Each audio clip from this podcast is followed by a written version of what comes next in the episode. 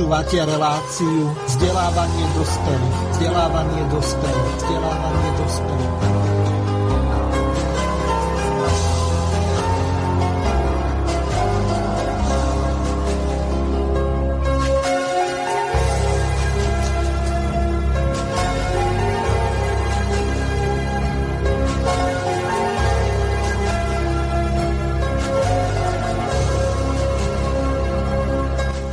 Vážené a milé poslucháčky a poslucháči, vítam vás pri počúvaní relácie vzdelávanie dospelých alebo andragogika či vzdelávanie pre dospelých. Je to jedno, ako to nazveme skrátka. Táto relácia je zameraná na vzdelávanie, najmä strednej a mladšej generácie, pretože tá nemá historickú skúsenosť a takisto nemá ani objektívne informácie, ktoré by mohli eh, získať v našej tlači na internete alebo na sociálnych sieťach. Eh, skrátka prebieha nejaké to, ak to môžem nazvať, vymývanie mozgov alebo indoktrinácia našej mládeže, na ktorú je zameraná tá liberálna a prozápadná palba.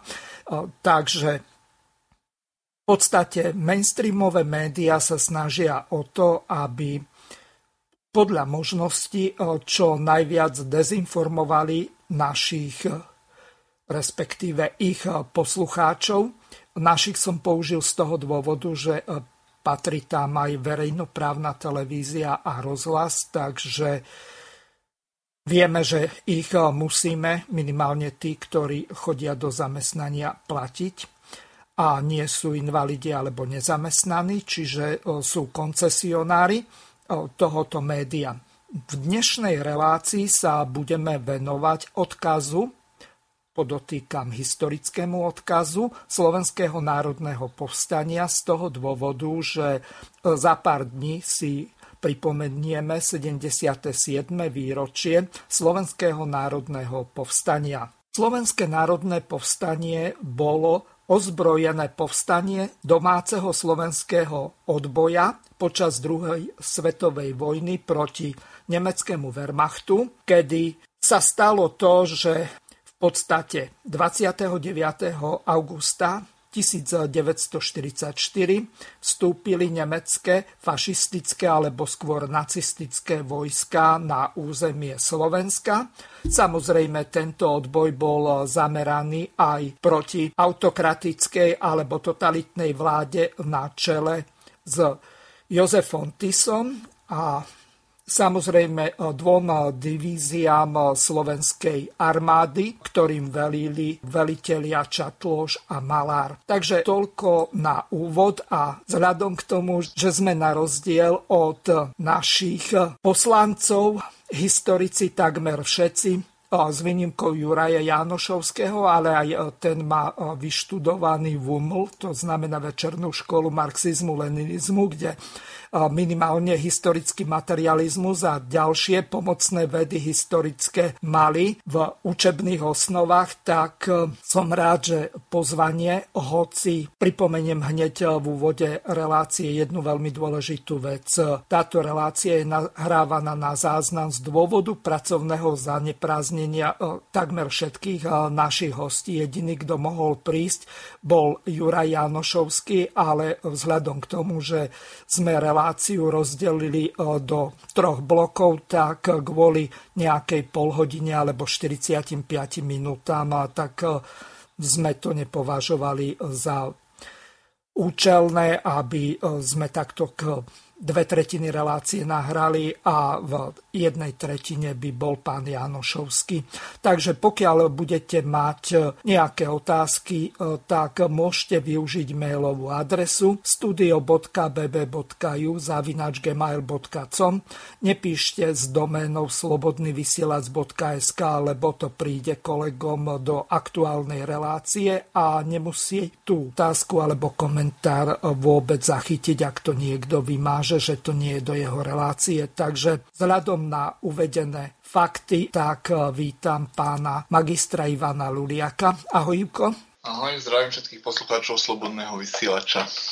No, tak ako som sa zmienil, tak e, ja tu mám hneď, e, hádam, jedinú ukážku pripravenú, kde Jano Poštár Gordulič vysvetľuje niektoré veci o tom, že v podstate dnes sa stalo, alebo skôr stáva to, že niektorí sa snažia vyhnúť tomu, aby neboli trestne stíhaní takým spôsobom, že vyhlasujú, že nie sú historici.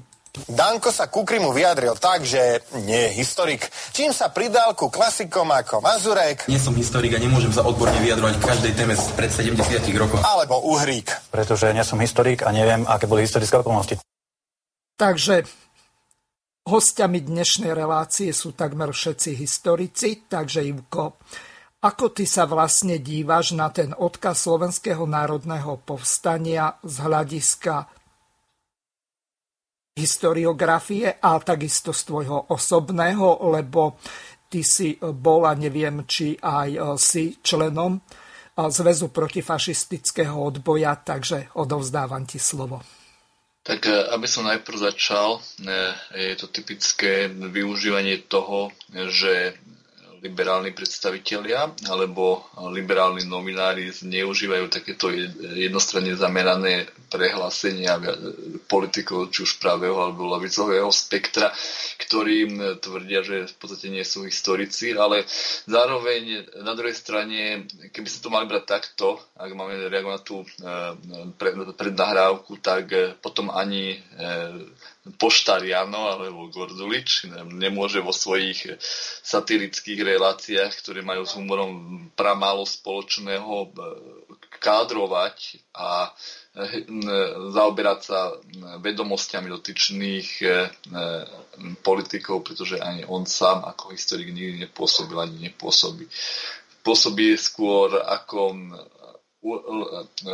rozhlasový moderátor, ktorý má glosovať udalosti minulého týždňa, čo v podstate už aj v iných, iných redakciách je mierne zastaralé a v podstate len streamovacie služby e, využívajú tento spôsob e, komentovania týždňa, ale na oveľa vyšších a oveľa kvalitnejších postupoch, ako to robí Gordulič, ktorý jeho úlohou je len zosmiešňovať a e, akýkoľvek inteligentný humor mu tam chýba. To len na úvod toho, čo odznelo na začiatku tejto relácie kde Gordulič sa snažil nejakým spôsobom opäť niekoho zosmiešňovať, ako to už o jeho byla zvykom.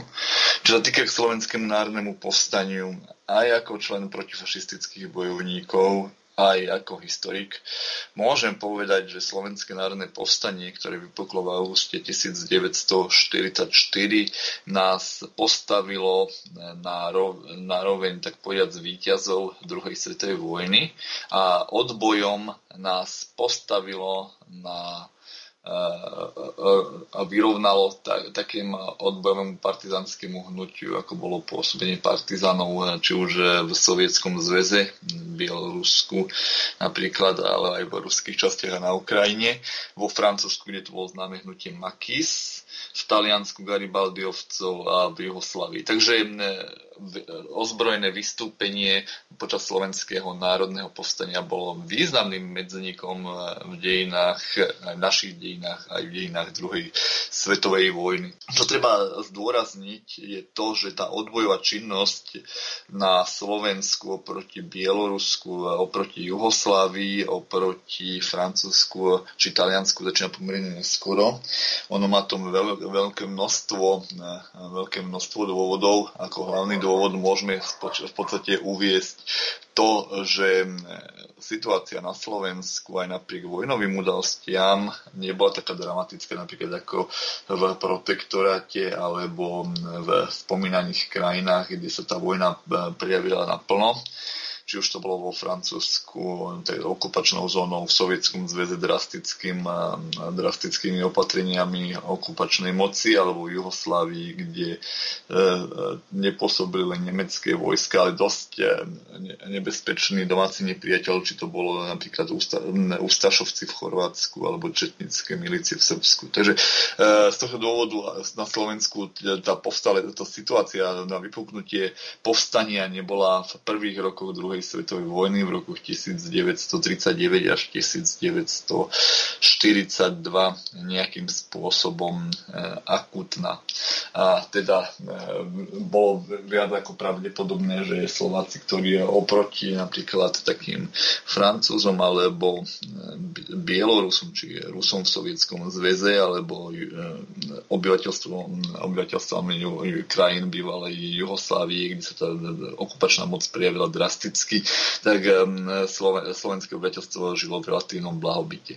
Samozrejme, nemožno ani povedať to, čo by sa snažila pretlačať napríklad neoludácká historiografia, alebo no, z opačnej strany liberálna historiografia, že bola nejaká spokojnosť. Liberálna to naopak tlačí do schém, že odpor bol skôr intelektuálny a kladie dôraz a medze, ako to bolo podobne v protektoráte skôr na tzv. demokratický buržoázny odboj.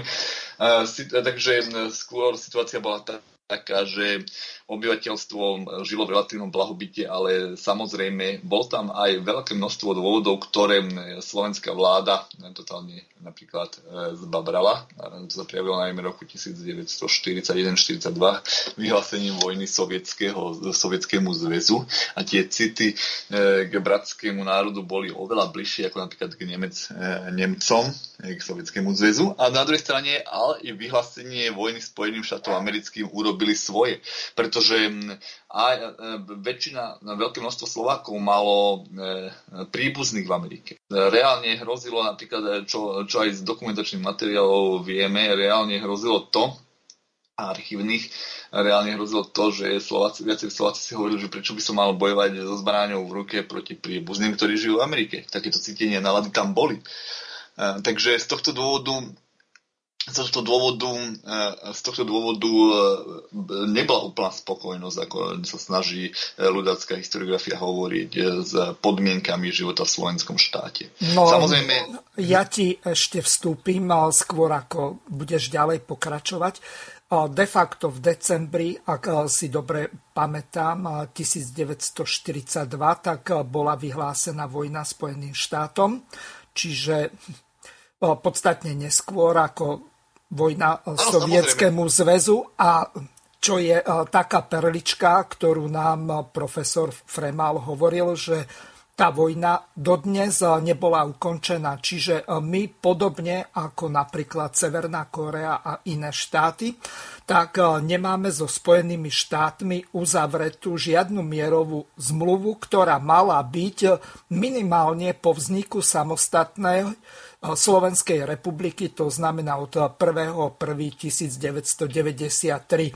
Čiže tento problém berú tak, že vojnu nevyhlásil prezident, ktorý údajne podľa ústavy mal na to právo, ale že ju vyhlásil Tuka a že to bolo jeho nejaké osobné rozhodnutie, lenže keď je niekto minister, tak zrejme zodpovedá za to že, čo sa vlastne deje. Ako ty sa dívaš na tento zásadný problém. Nie, že by mi to nejako vadilo, že sme v nejakom stave vojnovom so Spojenými štátmi z toho dôvodu, že sme teraz v jednom bloku v NATO s nimi a môžeme z NATO vystúpiť až 29. marca 1000, pardon, 2024, čiže až o 3 roky tak z tohoto hľadiska je to nejaká taká zvláštna anomália. Nech sa páči. Tak e, čo sa týka, áno, e, e, vojna so Spojenými štátmi americkými vypukla pomerne neskoro, preto som aj uviedol v tom príspevku, aby som zbytočne nezahlcoval viacerými dátumami v rozpäti, že, že boje alebo vyhlásenie vojny Sovietskému zväzu Ameriky v rozpäti rokov 41-42. Ale čo ešte jedna zaujímavosť, ktorú treba zdôrazniť, keď už na to nadvezujem na teba, bolo to, že tá akože elita alebo špička slovenského štátu si uvedomovala to, že v prípadnej stupení do vojnového konfliktu alebo prípadne, prípadne nejaké nejaké snaha o nejakú aktivitu na vojnovom poli by vyvolávalo odpor slovenského obyvateľstva ako nejaké, nejakú, nejaké pochopenie. Prečo sa slovenská vláda po roku 1939 snažila ísť podľa vzoru napríklad, ktorý neskôr uplatňoval Franco neutrality krajiny s tým, že by na, do bojových operácií vysielal len dobrovoľníkov. Bolo to znamená snaha Ďurčanského napríklad v priebehu roku 1940, kde by Slovensko sa nepodielalo na nejakých bojových operáciách, že by vystupovalo ako kvázi neutrálny štát. Samozrejme, Samozrejme, e, že by nebojovali s nikým, že by nevyhlásili vojnu. Rok 1939 bol trošku iný, pretože tam e, Polsko zobralo niektoré, niektoré slovenské územia ešte po, mnicho, po Mnichove roku 1938, čo sme si už spomínali v reláciách, kde, e, ktoré viedlo k tomu, že ten odpor slovenského obyvateľstva, najmä pri hraničných oblastiach voči takému pol, be, bekovému Polsku bol, bol vyostrený, vyhrotený. Tak slovensk, slovenské obyvateľstvo, ako sme mohli sa presvedčiť aj v archívoch, e, túto vojnu vytalo s väčšími sympatiami ako neskôr vojnu proti Sovietskému zväzu a ešte neskôr proti Spojeným štátom americkým. E, takže to vedlo cel, počas celého roku 1940 k takým diskrétnym snahám Ďurčanského o akúsi, o akúsi neutralitu v prebiehajúcom vojnovom konflikte, že Slovensko cudzie nepotrebuje, cudzie nepotrebuje a svoje si nedá. Čo Ivko, samozrejme za. Zastavím ťa znovu. Len potom vystáva jeden zásadný problém. 1. septembra 1939, kedy eh, oficiálne začala podstate druhá svetová vojna na európskom kontinente, hoci vieme, že takmer od roku 1936 prebiehala vojna medzi Čínou a Japonskom a potom sa pridávali ďalšie krajiny. Čiže od 1. septembra 1939 tak de facto po boku Wehrmachtu vstúpilo aj Slovensko do vojny s tým, že zautočilo na tých podľa toho, e, ako to oni hlásali, 25 e, e, slovenských obcí, ktoré okupovalo Polsko s približne 25 tisíc obyvateľmi a to územie aj dobili. A potom nastalo to, že časť, ktorá bola tá radikálnejšia, ešte by bolo dobre vysvetliť našim poslucháčom, že ani Hlinková ľudová strana nebola jednotná z toho dôvodu, že tam bolo umiernené a radikálne krídlo a to radikálne krídlo chcelo vo vojnových operáciách pokračovať. Nakoniec zbúra napríklad Martinskej posádke a ešte ďalších spôsobili to, že v podstate ten útok sa po obsadení toho anexiou pripojeného územia slovenského Napríklad taká obec Medence, ak si dobre pamätám, tak bola rodiskom e, národného umelca do Čolománskeho. E, čiže z tohoto hľadiska je to e, dôležité pochopiť, že Slováci zmysle slovenského vojnového štátu sa zapojili po boku hitlerovského Nemecka do vojny, takže e, nejaké vyhlásenia ohľadom neutrality tak e, dosť to pôsobilo trápne, ale nech sa páči. Áno, určite, áno, určite, len treba, áno, bolo zaujímavé sledovať, ako vlastne v samotnej hlinkovej slovenskej ľudovej strane eh, nepanovala úplne zhoda, nepanovali e, rovnaké názory na niektoré veci. Bol to veľmi často súboj dvoch krídiel, ako si spomínal, radikálneho a umierneného. Napríklad, čo sa týka aj pri vojne s Polskom a pri e, pri e, získavaní toho nového územia, ktoré Hitler ponúkal Slo- Slovákom na zaokrúhlenie, ani napríklad ani tam nepanoval jednotný názor, hoď e, pôvodná koncepcia bola tá Tisova, že svoje si nedáme, cudzie nechceme, kde sa mali vrátiť len územia, ktoré Polsko v roku, pred rokom 1939 ovládlo. Ale čo sa málo vie, napríklad, e, že ani v samotnej hlinkovej slovenskej ľudovej strane nepanoval jednotný názor. Bola radikálna skupina, ktorá chcela tú činnosť a tú, tú kooperáciu tú kooperáciu s Nemcami viacej e, sa jej približiť a zdokonaliť a aby bola, sa viacej prímkovať Slovensku k Nemecku. S tým, že e, príjmali aj tú, e, tú ponuku Hitlera, že by k Slovensku malo patriť aj Zakopané. Tam bolo, síce ono to nevyšlo úplne tak na ani s tým nešli ako z bubnu na zajace, bolo to také vnútorné pnutie, o ktorom väčšina vtedajšie žijúcich obyvateľov nemalo ani potuchy, ale priamo, priamo boli aj sami Hlinkovej slovenskej ľudovej strane skupiny a ľudia, ktorí požadovali, že keď už že svoje e, si nedáme a cudzie nechceme, ale že tri sú naše. Takže to, e, s tým vystupovali, že napríklad že aj zakopané, e, teda oblasť, ktorú ponúkal Hitler po roku 1939, po tom 1. septembri ako na zaokrúhlenie, takže aj na Slovensku malo svojich svojich zájemcov a svojich sympatizantov. Trochu by som ale nesúhlasil s tým, e, že Ferdiš Ďurčanský patril do toho radikálneho tábora. Ako, o, to som nepovedal.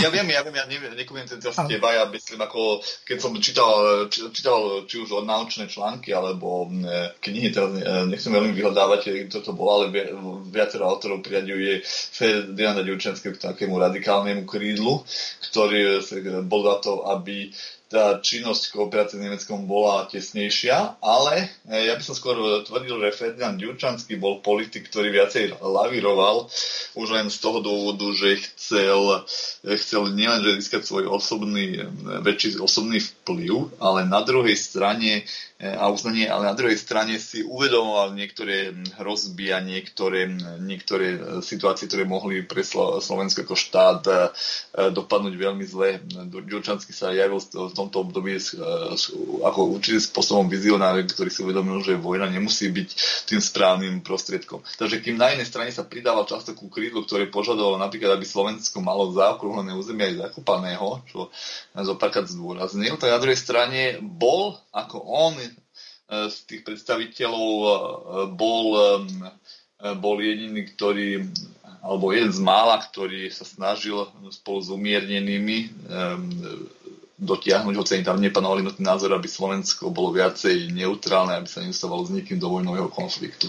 Čo samozrejme, čo samozrejme potom uh, neskôr v rok, priebehu roku 1940 Hitler raz, razom utnul a bola, bolo po parade, pretože tam uh, bol jednak proti Ďurčanskému poštovaný samotný Tuka, ktorého Hitler informoval. Ten pohrozil, že uh, nemusí to s ním dopadnúť dobre, že, ne, že môže, nemusí byť len odvolaný z vlády, ale môže byť trestnoprávne zodpovedný. E, takže tam bola situácia tiež e, taká, že Hitler e, pomery v slovenskom štáte, respektíve Nemecko pomery pozorne monitorovalo a bolo schopné, bolo schopné adekvátne zareagovať. To, že Nemecko e, pozorne monitorovalo situáciu, značuje to, že napríklad e, povstalecké skupiny alebo partizanské skupiny, alebo inak povedané Janošikovské družiny boli veľmi ťažko v tomto období zakladať tiež v priebehu celého roku 1941 nemáme žiadnu, žiadnu informáciu o tom, že by nejaké takéto partizánske skupiny na území slovenského štátu pôsobili.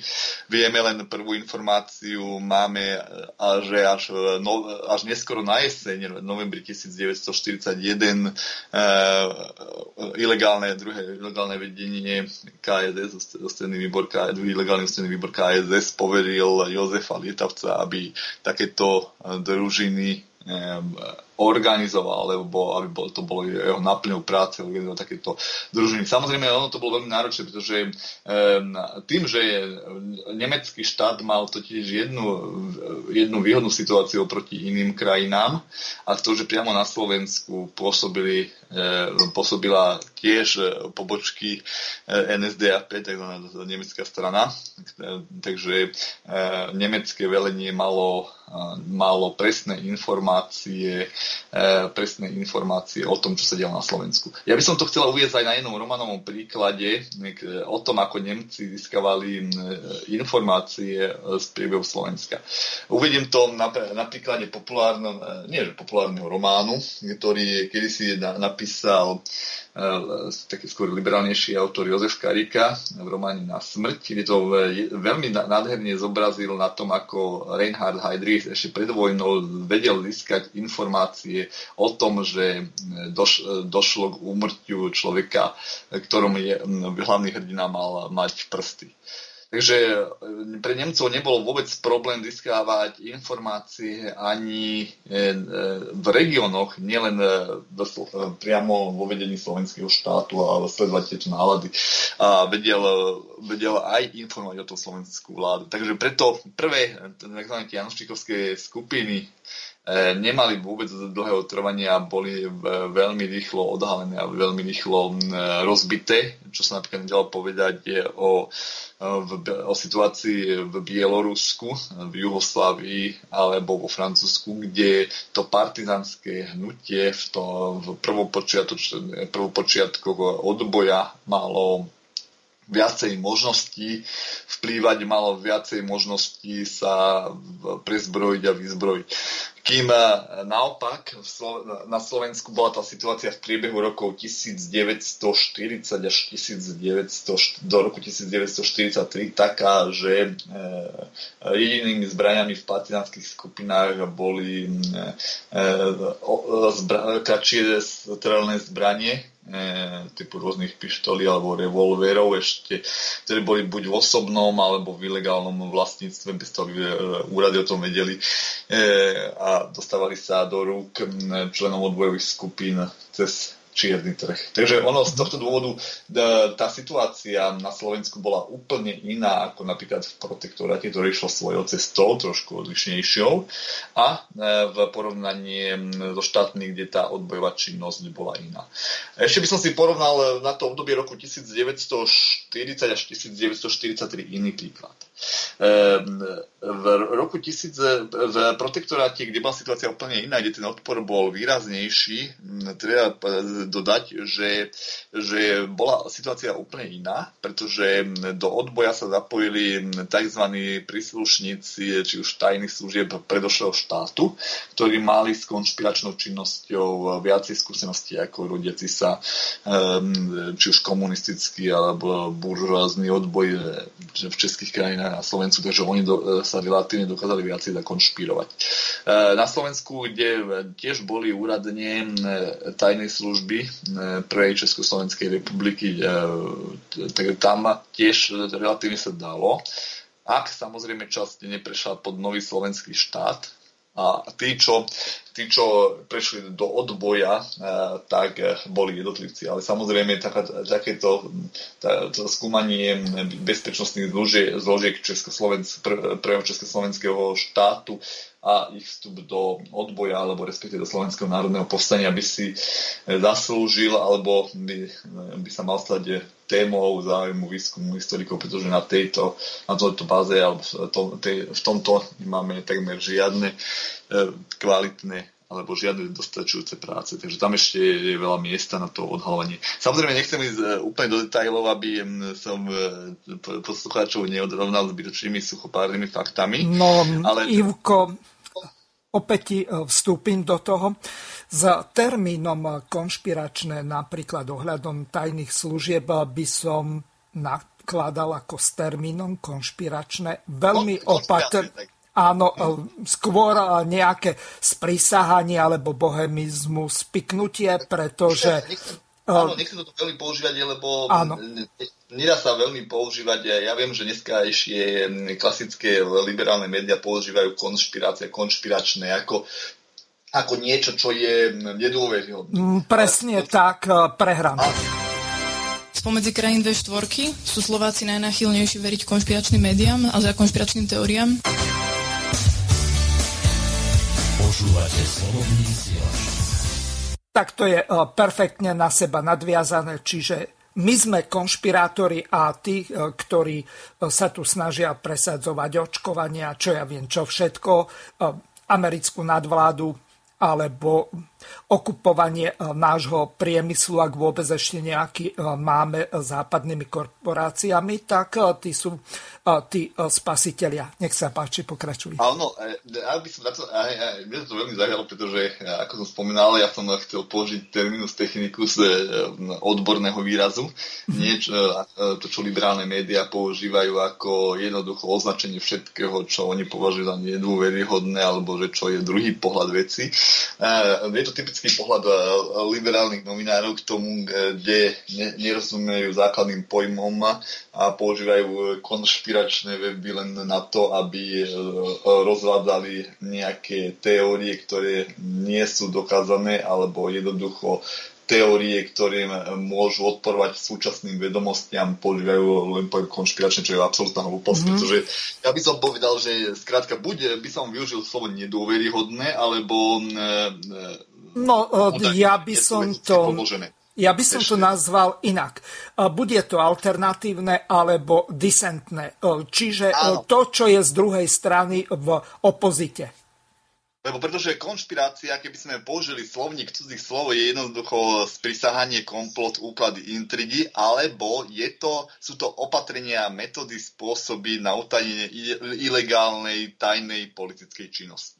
A Tretia to, možnosť je tá, že je to byť rovnakého zmýšľania, duchu, spolupráce a tak ďalej. To znamená, tí, ktorí rovnako rozmýšľajú, majú na rovnaké veci alebo podobné, e, zhruba približne rovnaký názor, tak e, tí sú radení medzi tých konšpirátorov. Čiže Áno. konspiro e, je v podstate duch. Áno, ale a treba ešte aj zdôrazniť to, že potom ľudia uh, sa čudujú, keď čítajú napríklad odbornú publikáciu, či to bolo napríklad, uh, ktoré vydávali bez, uh, orgány bezpečnostných zložiek, či to teraz pôsobí v, českých krajinách populárny kriminalistický zborník, ktorý pôsobí už dlhé roky, kde, sa ne, kde máme tému, ešte niekedy 80 ale 70 80 ale neskôr sa využívané pre tajné služby, to je pojem kábečiek, tzv. konšpiračných bytov. A teraz ľudia pozerajú že čo to vlastne je ten konšpiračný byt. E,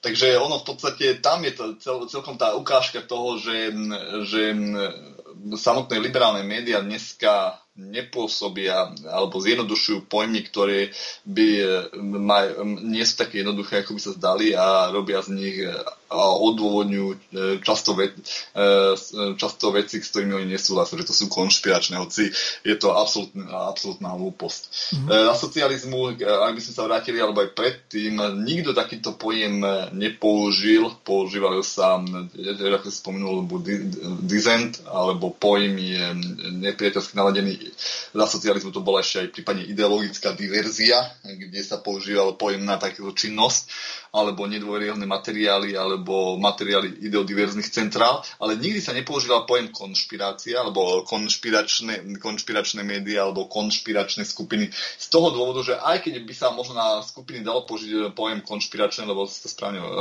definoval, ale zároveň zároveň ne, nezhodovali sa s celkovým meritom veci.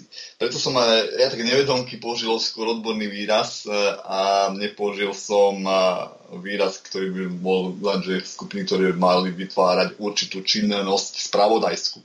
Preto nech, nechcem povedať, že ilegálne skupiny vytvárali alebo e, bývali predstavitelia bezpečnostných zložiek, že vytvára, viedli konšpiračnú činnosť, ale skôr teraz použijem, aby pochopil každý poslucháč spravodajskú činnosť. Čo je, troš, čo je v podstate to isté, len e, synonymicky inak zdôvodnené. No vráťme sa k meritu veci, lebo 5 minút sme sa venovali konšpiráciám, ale považoval som to za potrebné, aby e, sa to vysvetlilo z toho dôvodu, že konspiro je byť jedného ducha alebo spoločného ducha. Takže poďme ďalej. Určite, tak e, e, vrátim sa k tej situácii toho, že tá činnosť e, partizánskych skupín začína pomerne neskoro. Treba povedať, že aj, odbo- aj slovenský štát na rozdiel od, od od odbojných skupín iných štátov mal ešte inú takú zaujímavú zvláštnosť, že v podstate Slovensko jednak bolo menšie ako rozláhlé oblasti Bieloruska, Francúzska, niektoré odlahlé oblasti, napríklad v Alpách alebo v Apeninách v Taliansku či horách Jugoslávie. Bolo to, že Slovensko bol ako jednotný celistvý štát s jedným spoločenským jazykom, čo bolo úplný rozdiel napríklad v porovnaní s Jugosláviou, kde pôsobili pri sebe v horách zväzky slovinských partizánskych skupín, chorvátskych, srbských a ešte aj z oblasti Macedónska. Tak na Slovensku bolo taká výhoda a nevýhoda jednotný spoločenský jazyk, čo uľahčilo spoločné operácie, ale na druhej strane e, sa všet, každý z každého spoznal.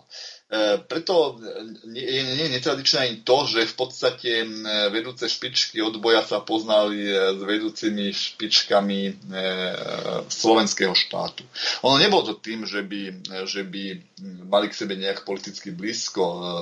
Politici, politici ako Gustav Husák, Laco Novomestský, Novomestský mali samozrejme viedli burlivé diskusie e, aj v prvorepublikových časoch proti takému napríklad Tidovi Gašparovi alebo Šaňovi Machovi alebo ďalším predstaviteľom mladežnických generácií Linkovcov, ktorí v tom čase pôsobili v tom Svoradove, domove Svoradov. Ale zároveň na druhej strane výhodou a nevýhodou bolo aj to, že sa veľmi dobre poznali. Takže preto aj Gustav Ústava a Laco Novomestský sa dostávajú pomerne neskoro do vedúcich pozícií, jednak tým, že pre spravodajskú konšpiračnú činnosť boli veľmi nápadní, keďže ich poznali ako komunistov e, všetky kádry hlinkovcov e, počnúť s mládežnickými organizáciami, počnúť za najvyšším stropom. Ale zároveň ale zároveň, zároveň boli veľmi viditeľní pre verejnosť, pretože vedeli, že sú komunisti. Preto v podstate až keď slovenský štát, slovenský štát sa dostáva až do takého obdobia na vášky, že, že hrozí povstanie, až tedy sa dostávajú do čela, keď už aj v samotnej štátnej správe si uvedomovali, že, uh, uvedomovali, že, že krachy slovenského štátu je neodvratiteľný. No treba dodať ešte aj jeden podstatný fakt, uh, to bolo tá výhoda výhoda aj nevýhoda e, v prípade ozbrojených bojov. E, výhoda e, bola to, že mohli získať vplyv aj armády, ktorá bola napojená na, samozrejme ako každom inom štáte na slovenský štát a zároveň mohli získať určitú podporu aj, aj špičiek. Pretože aj počas druhej svetovej vojny to nemôžeme odoprieť, sa Gustav Husák a Laco Novomestský dostávali do styku a do kontaktu s inteligenciou vtedajšieho slovenského štátu čo samozrejme malo svoje, svoje ďalšie smerovanie e, po roku 1943, najmä v decembri, čo viedlo k Vianočnej dohode, ktorá definitívne spojila e, tzv. občiansky, ako hovoria dneskajšie liberálni historici, ja by som povedal, že skôr buržoázny, keďže to tvorilo len predstaviteľov e, bývalých českoslovanských strán, ktoré pôsobujú v československých buržoáznych stranách s komunistickým odbojom. Všetko ono v, aj v, v rámci dejín slovenského štátu a e, dejín slovenského národného povstania v podstate všetko so všetkým súviselo. E, keby, keby nemal napríklad Gustav Husák a Laco Novomestský e, určité kontakty aj na špičky v slovenskom štáte, tak nikdy, by Slovenské národné povstanie nemalo takú možnosť vypuknúť, ne, nezískalo by určité, samozrejme určité, určité určitú sumu aj v rámci, aj v rámci slovenských rezerv štátnych, takže e, tam treba, e, tam treba e, skúmať vypuknutie Slovenského národného povstania do dôsledkov.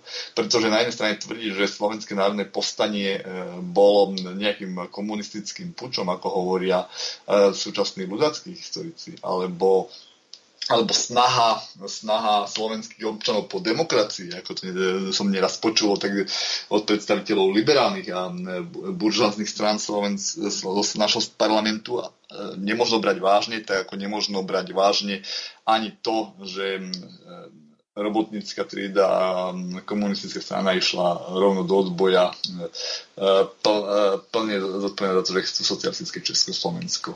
Všetko so všetkým súviselo, všetko v podstate malo pravdu. Všetky, všetky, keď sa spojili všetky dôsledky a všetky, všetky smery do jedného, tak bola nádej na vypuknutie slovenského národného povstania, povstania istá.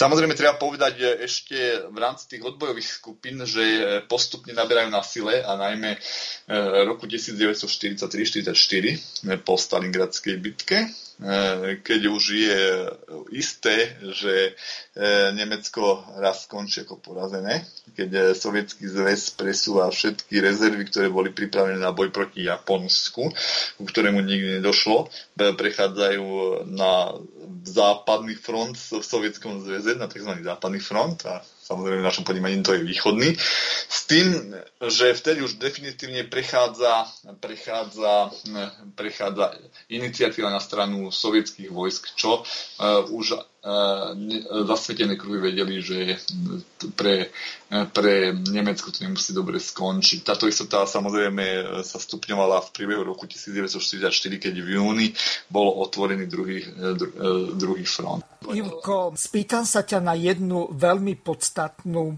vec, alebo skôr historickú e, súvislosť. E, tá súvisela napríklad s odzbrojením východoslovenských divízií. Boli e, tam dve. V podstate podstate veliteľom týchto divízií bol, podpluk, bol plukovník William Talsky, ktorého poveril Jan Golian, ktorý bol veliteľom v podstate Slovenského národného povstania a ešte s jedným, o ktorom sa neskôr zmienime.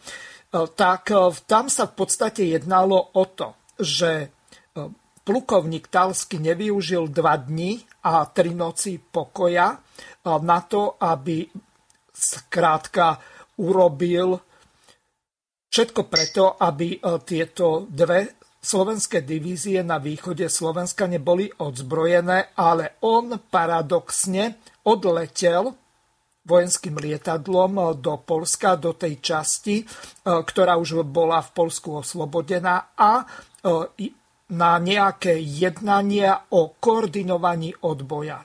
Ako ty sa na toto hrubé zlyhanie velenia Slovenského národného povstania zo strany armády dívaš?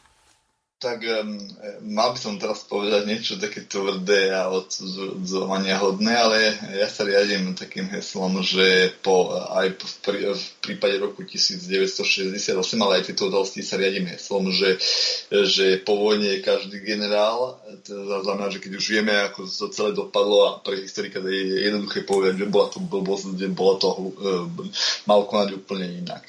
Uh, oveľa ťažšie je v, v tom momente prítomnosti sa správne rozhodnúť. Ja mám skôr pocit eh, ohľadom toho, ohľadom tých udalostí, odzbrojenia východných divízií, kde mal niekoľko dní na to, aby sa nemuseli nechať odzbrojiť, dokonca by mohli zasiahnuť do Slovenského národného postania. Ja mám skôr pocit, že Talsky skôr zlyhal zlyhal v tom, že sa nevedel rýchlo rozhodnúť. Nestihol, nestihol reflektovať na situáciu a na um, momenty, ktoré sa v tom, v tom období diali, tak sa rozhodol robiť taký krok, že odletieť sa a poradiť. Čo bolo zbytočné a hlúpe, pretože keby sa za, keby zakročil hneď, mohli byť uh, slovenské východné divízie plne vyzbrojené a mohol, mohol by povstanie vyzerať úplne inak samozrejme. Ale ja tvrdím, že e, spanik, nechcem povedať, že spanikáril.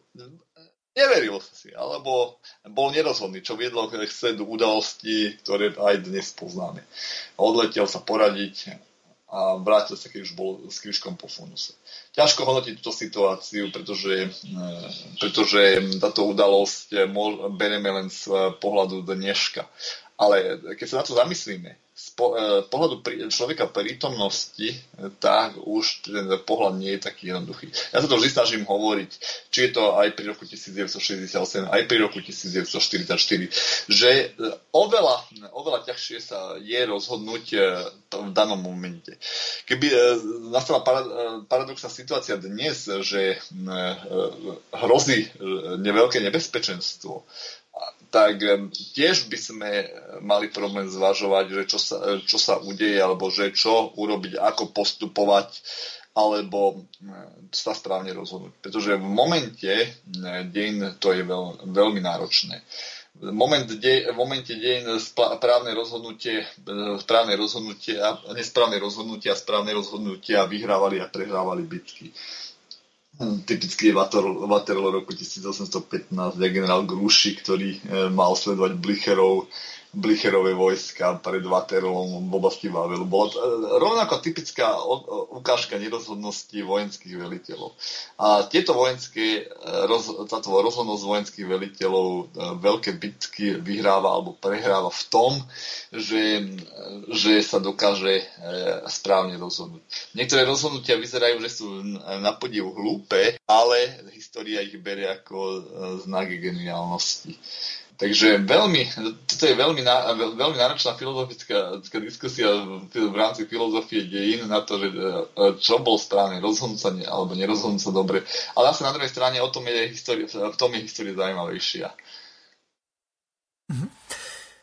Dobre, posuňme sa ešte trošku ďalej a dobre by bolo pripomenúť e, tých e, našich veliteľov, ktorí tam boli v podstate, tak ako som sa zmienil, tak e, na strane Slovenského národného povstania tak e, boli dvaja veľmi významní velitelia Jan Golian a Rudolf Viest, ktorí e, boli chytení a popravení a zase na druhej tej hitlerovsko-ľudáckej strany tak bol Gottlieb Berger veliteľom, potom Hermann Höfe a potom zase tí ľudácky velitelia Ferdinand Čaploš potom Štefan Hašík, Augustín Malár a Otomar Kubala, čiže taký a, najvýznamnejší bol Ferdinand Čatloš. Ironicky to môže povedať, že Čatloš hral na obidve strany v tomto období, sa dá povedať, že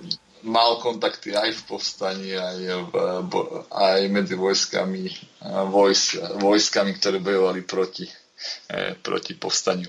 Ale ešte, aby som tak zdôraznil ešte jednu vec, ktorá ma veľmi tak zaujala ešte v rámci toho obdobia pred povstaním, bolo činnosť troch skupín, keď si spomínal velenie, to velenie ktor- a v rámci, v rámci partizánskych alebo tzv. janošikovských skupín e, od konca roku 1943, čo sa dá povedať, že uhrová skupina na západnom Slovensku, e, Žingorová skupina na Martinských holiach a Kukureliho na východe Slovenska. Je zaujímavé opäť, že ani socialistická historiografia marxistická nedávala alebo presne neskúmala pôsobnosť týchto skupín, takže v podstate e, máme situáciu takú, že máme veľmi málo zdrojov a odborných publikácií o poslednosti týchto skupín partizánskych pred eh, vypuknutím Slovenského národného povstania. Skrátka vieme o nich, ale nemáme presné informácie, v čom e, dokázali, dokázali byť také úspešné, prečo prežili relatívne dlho, hoci predošlé partizánske skupiny boli veľmi rýchlo rozbité. Zároveň treba povedať ešte aj to, že nevieme, prečo sa dokázali tak vykonať takú spravodajskú činnosť, že sa im podarilo zakonšpirovať sa až a, a prežiť. Takže toto je veľmi zaujímavá téma ešte, k ktorým by som sa chvíľu vrátil. Keď si spomínal, že som členom protifašistických bojovníkov, tak môžem povedať, že veľmi zaujímavé údaje e, o činnosti partizánskych skupín na západnom Slovensku, a to najmä tá skupina Uhrova, e,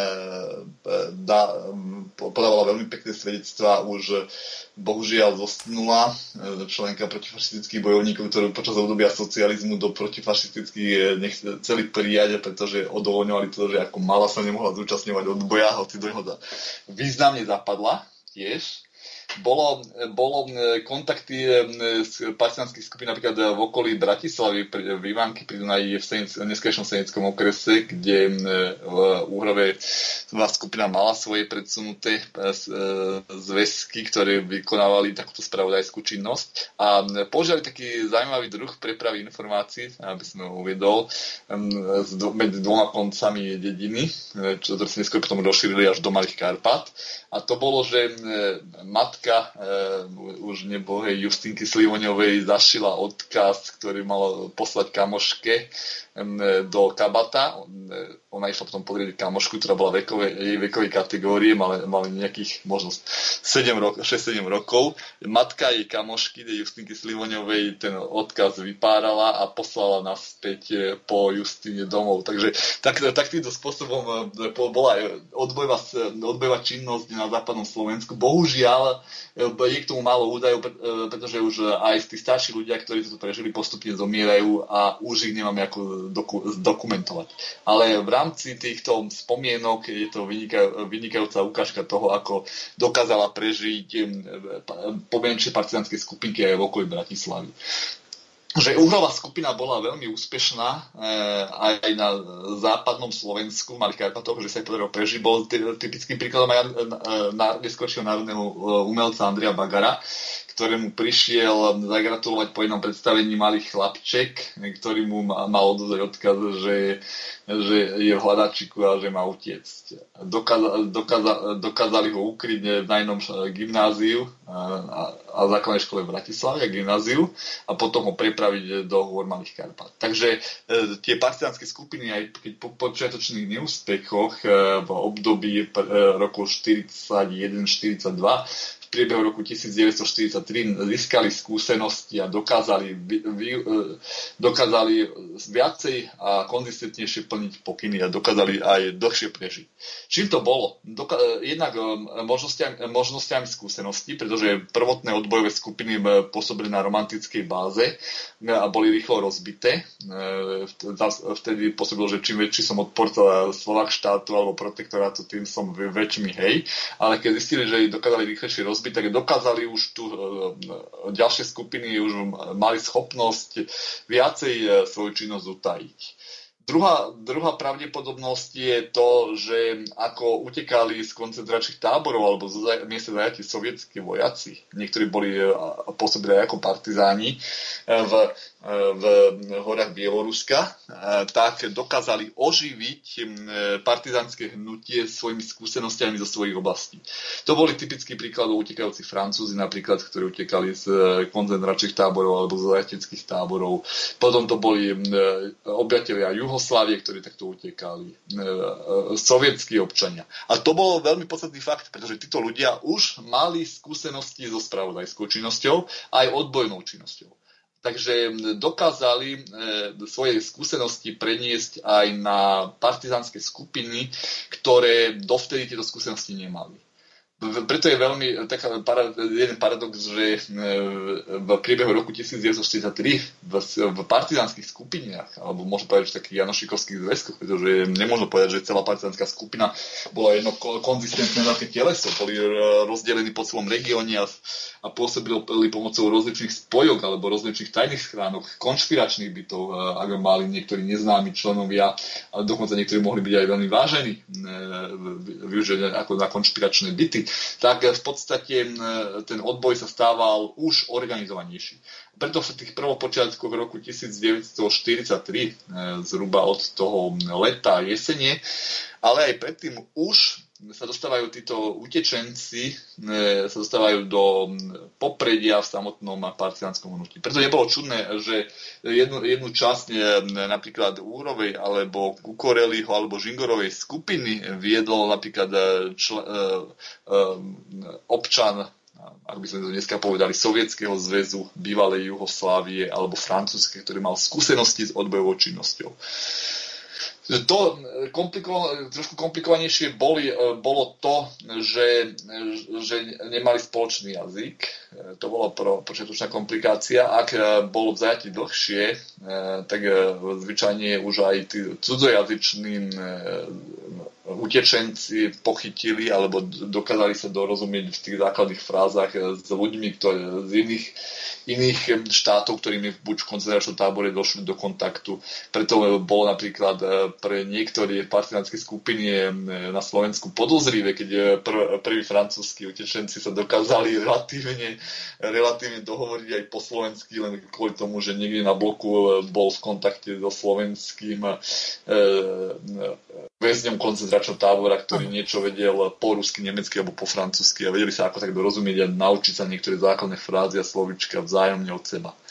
No, Imko, do konca relácie už e, máme len e, nejakých 8 e, minút, tak by sme túto časť tejto prvej časti relácie mali ešte efektívne využiť a dostať sa k tej hlavnej téme dnešnej relácie. Aký je vlastne ten odkaz, podotýkam historicky, Slovenského národného povstania, nie len pre tie generácie, ktoré ho prežili, ale najmä pre generácie eh, narodené po vzniku samostatnej Slovenskej republiky, to znamená po roku 1993, ktorý, ktorých rodičia už takúto skúsenosť nemajú a častokrát, tak ako som sa zmienil, tie mainstreamové či žlté média prosystémové, tak to vysvetľujú takým podivným spôsobom, že nám, historikom, občas zostáva stať zdravý rozum. E, áno, bohužiaľ,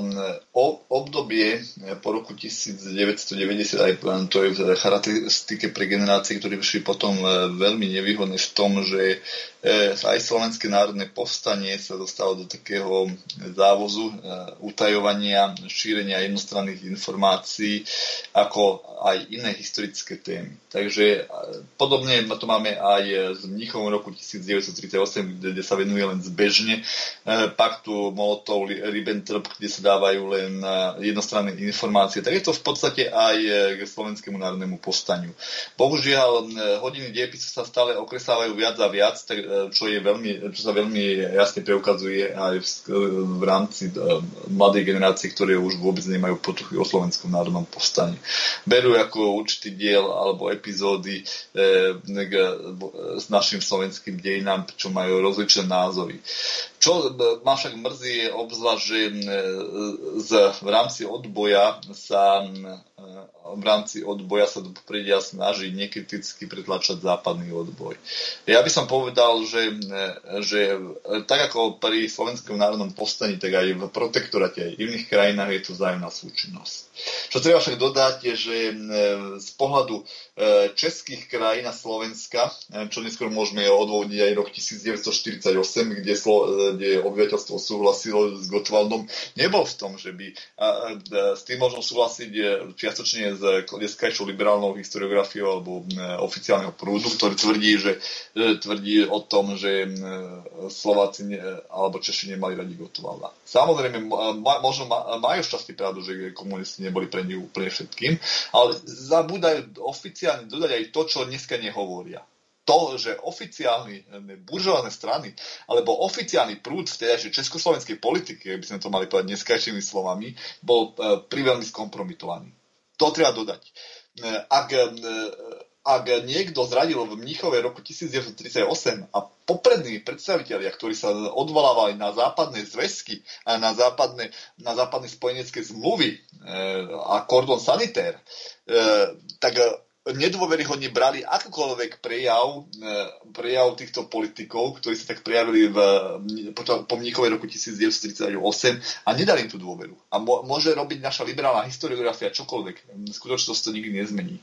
Pretože kto zlyhal v roku 1938 a kto nemal dôveru v ďalších rokoch ani v roku 1944 bol ten západný, e, ten západný smer vedenia politiky pretože Západ, ktorý dneska opäť nekriticky velebíme a spomíname na zradi, zapredal nás Hitlerovi, bol ochotný, e, bol, nutil československých politikov e, rozličnými misiami typu Rancimena, aby e, Henleinovi a Hitlerovi ustupoval, aby ukrajoval zo svojej štátnosti. Bohužiaľ, dneska je situácia taká, že nekriticky sa e, pozeráme smerom na západ a hľadáme nepriateľa na východ. Mne ako historikovi z tohto je smutno, pretože, e, pretože dnes je situácia taká, ako, ako bola v priebehu 20-30 rokov. Velebme, velebme e, západ, pozerajme kriticky na východ a odsudzujme. Odsudzujme komunizmus, odsudzujme sovietský. Dneska odsudzujme Putina, odsudzujme Rusko. Bohužiaľ, ale história nám to môže, môže, e, môže kruto vypomstiť. Ak Marx kedy povedal, že história sa raz opakuje ako tragédia, tak dneska možno povedať, že prežívame frašku. Pretože sa správame ako politici e, v 20. rokoch, čo môže konec koncom, ako to viedlo e, v minulosti, viesť udalostiam, ktoré nám veľmi pripomenú roky 38 a 44. Pretože kto raz zradil, zradí opäť. A potom je otázka, že ako budeme sa pozerať smerom na východ, keď dnes útočíme a, a budeme požadovať od nich zase pomoc. Rok 1944 SMP, bohužiaľ musím opäť na záver dodať jeden podstatný fakt situácia je taká, že tak ako sa e, e, do popria e, presúva pozornosť na západný odboj, tak rovnako je to aj v Slovenskom národnom povstaní. Západ, Američania nás podporovali, americká misia. Bohužiaľ, áno, som za to, aby vznikali práce o vplyve americkej misie na Slovenské národné povstanie. Takáto práca chýba. A na druhej strane nemôžeme glorifikovať niečo, čo zasiahlo do Slovenského národného povstania v malej miere a čo viedlo skôr chaosu ako, ako k e, určitej pomo- pomoci.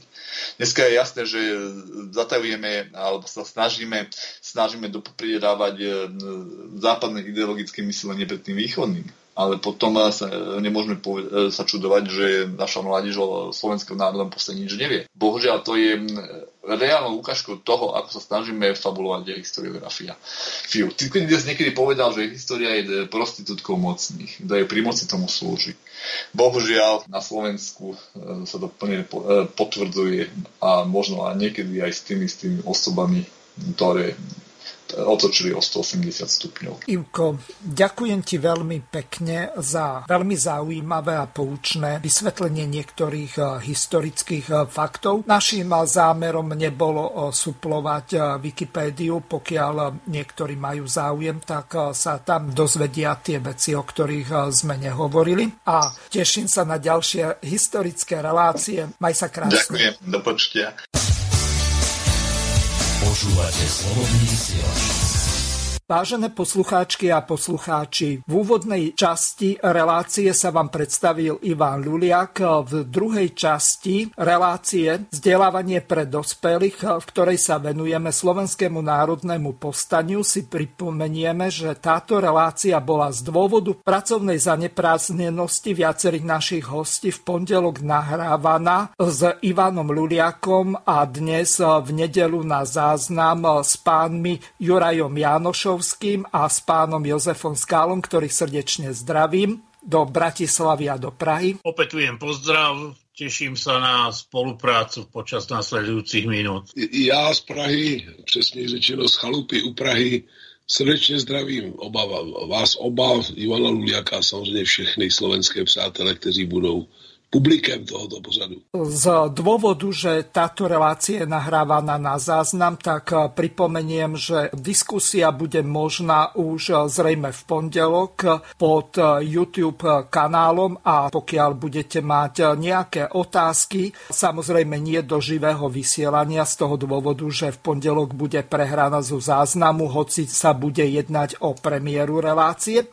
tak môžete využiť gmailovú adresu studio.com www.bb.ju zavinač Pokiaľ nám prídu nejaké otázky pre našich hostí alebo komentáre, tak ja ich veľmi rád pánom Luliakovi Janošovskému a pánovi doktorovi Skalovi pošlem. Tak ako som sa zmienil, Slovenské národné povstanie je kritizované viacerými skupinami spoločnosti. Niektorí ho považujú za čierne dejiny slovenského národa, iní ho vôbec nepovažujú za Slovenské národné povstanie, pretože podľa nich sa na ňom nezúčastnil celý slovenský národ, ale len značná časť jeho. Poukazujú poukazujú na to, že napríklad v Juhoslávii s výnimkou Chorvátov, ktorí sa k tomu ústašovskému hnutiu pripojili, tak tam v podstate tie spolkové krajiny Juhoslávie bojovali a malo to diametrálne odlišný počet zapojených. Titová armáda, tak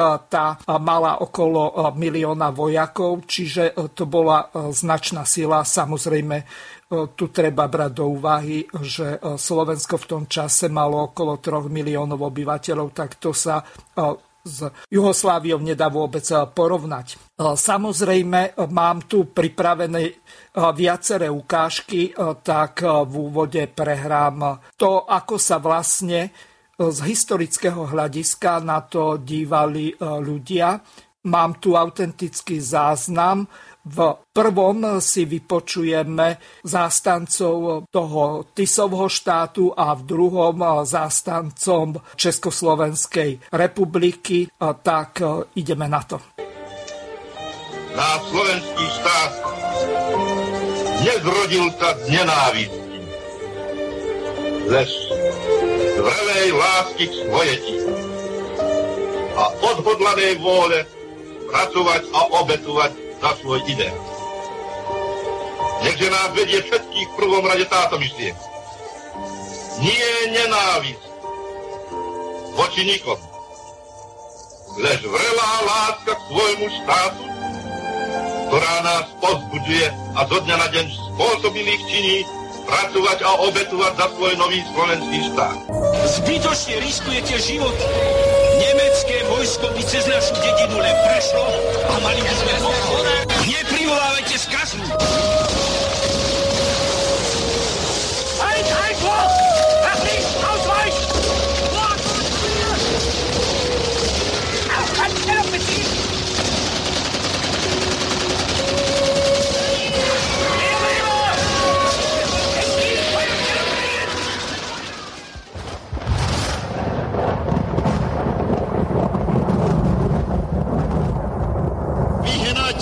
A zničiť nemeckých okupantov, zlikvidovať zradcov a tak pripraviť predpoklady slobodného života slovenského národa v novej, ľudovodemokratickej, sociálne spravodlivej Československej republike.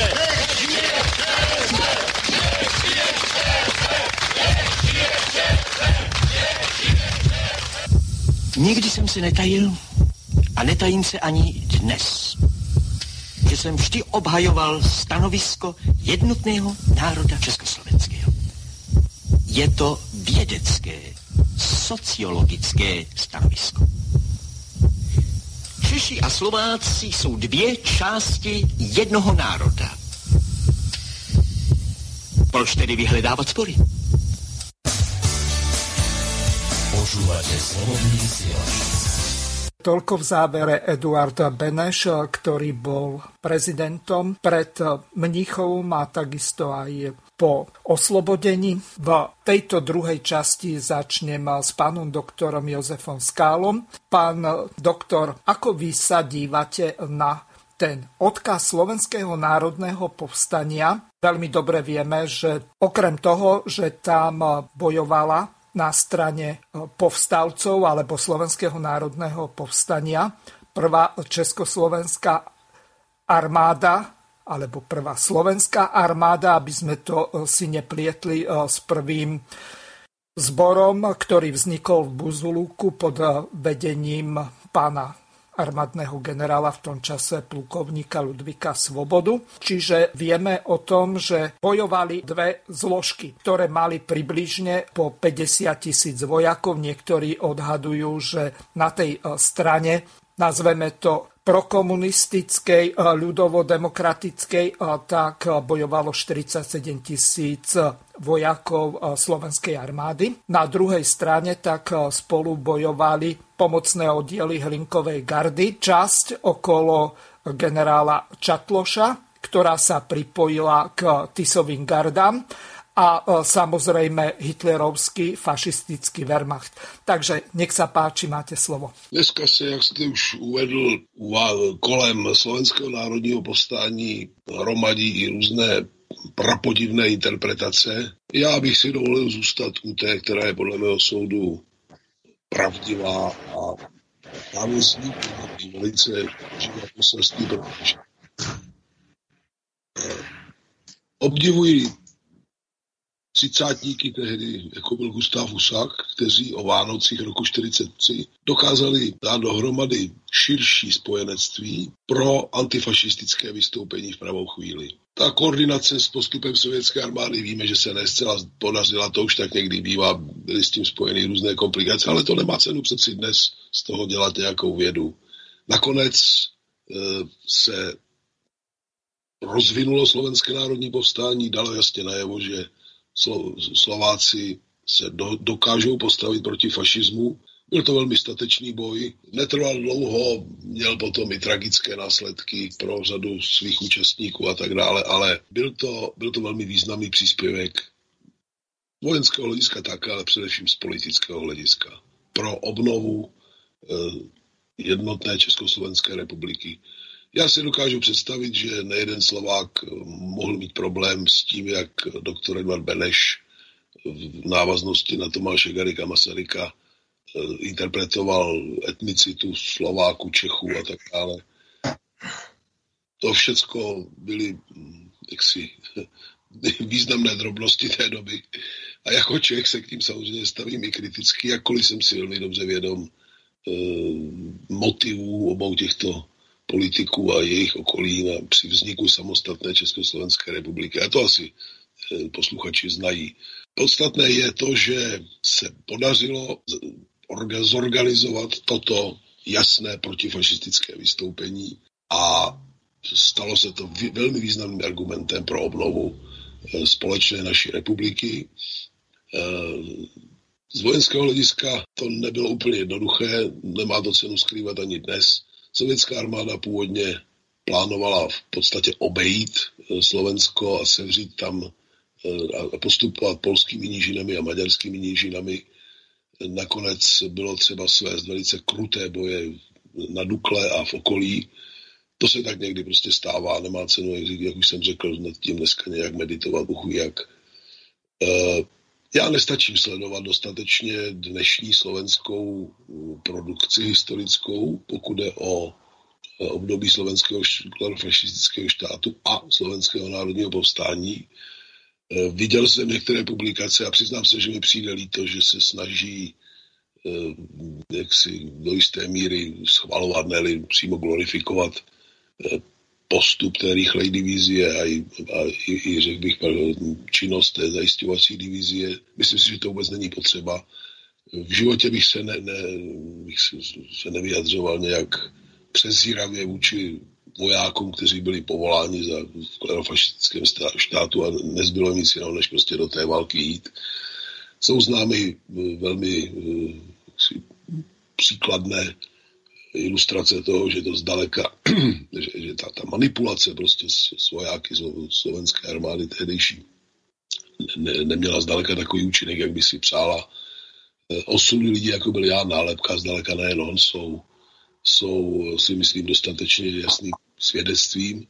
A popravdě řečeno, já pamatuju i v řadách Československé lidové armády ještě v 70. 80. letech i pohraničních stráže a tak dále lidi, kteří byli eh, povoláni do slovenské armády základu fašistického štátu, museli rukovat na frontu a dokázali prostě se potom postavit na správnou stranu a byli z nich skvělí důstojníci, generálové prostě Československé lidové armády, o jejichž demokratickém, sociálně pokrokovém smýšlení nemohlo být menší pochyby.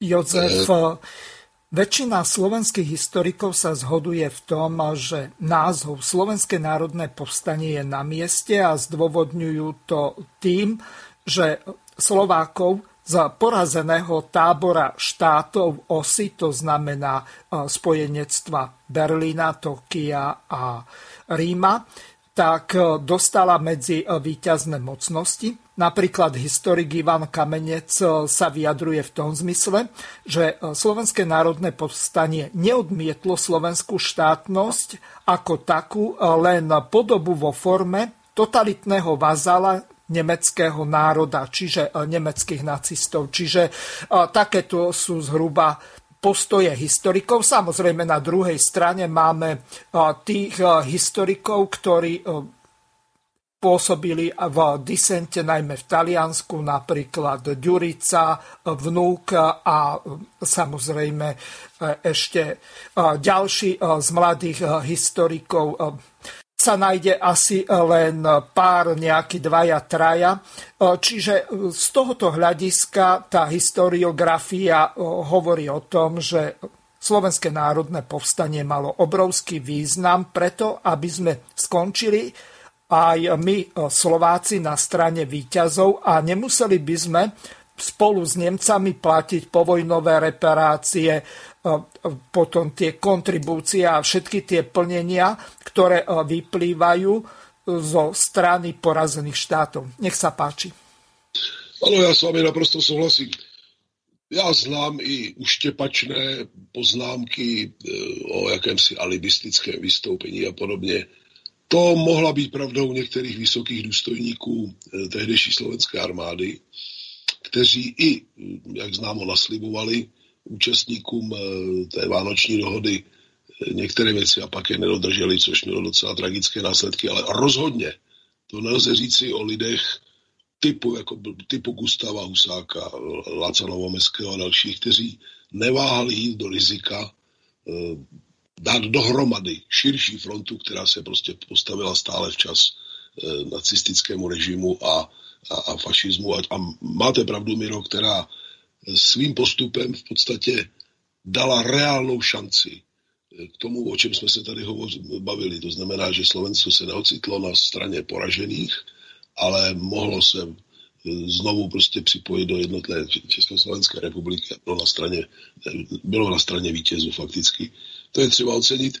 Já se nestačím divit, když už teda hovoříme o tom aktuálním poselství, proč některé politické subjekty a postavy dneska na Slovensku se ne a ne zbavit uh, takového zvláštního atavismu, že se chtějí jako přihlašovat nějak k tomu odkazu, uh, odkazu v uvozovkách fašistického štátu, protože uh, ty samé subjekty někdy zaujímají docela správné pozice, vyvěšují billboardy typu Eh, jaksi nikdy válku s Ruskem a podobně, což třeba takové billboardy na území České republiky nenajdete, tak ta určitá politická schizofrenie těchto lidí mě velice mrzí, protože eh, já, já si dovedu představit motivy v té době, ano, prostě protektorát byl, víme, co byl protektorát Bemenu Meren, Slovensko se tehdy si těšilo radosti z toho, že je formálně vzato samostatné. E,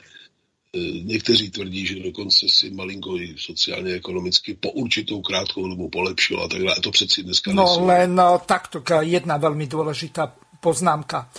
Slováci prehrali tzv. malú vojnu, ktorá skončila niekedy v apríli 1939 bezprostredne začala potom, ako sa stiahli e, českí vojaci alebo českí, moravskí a slieskí vojaci z územia Slovenska a takisto aj e, vojaci, e, ktorí boli rusinskej národnosti.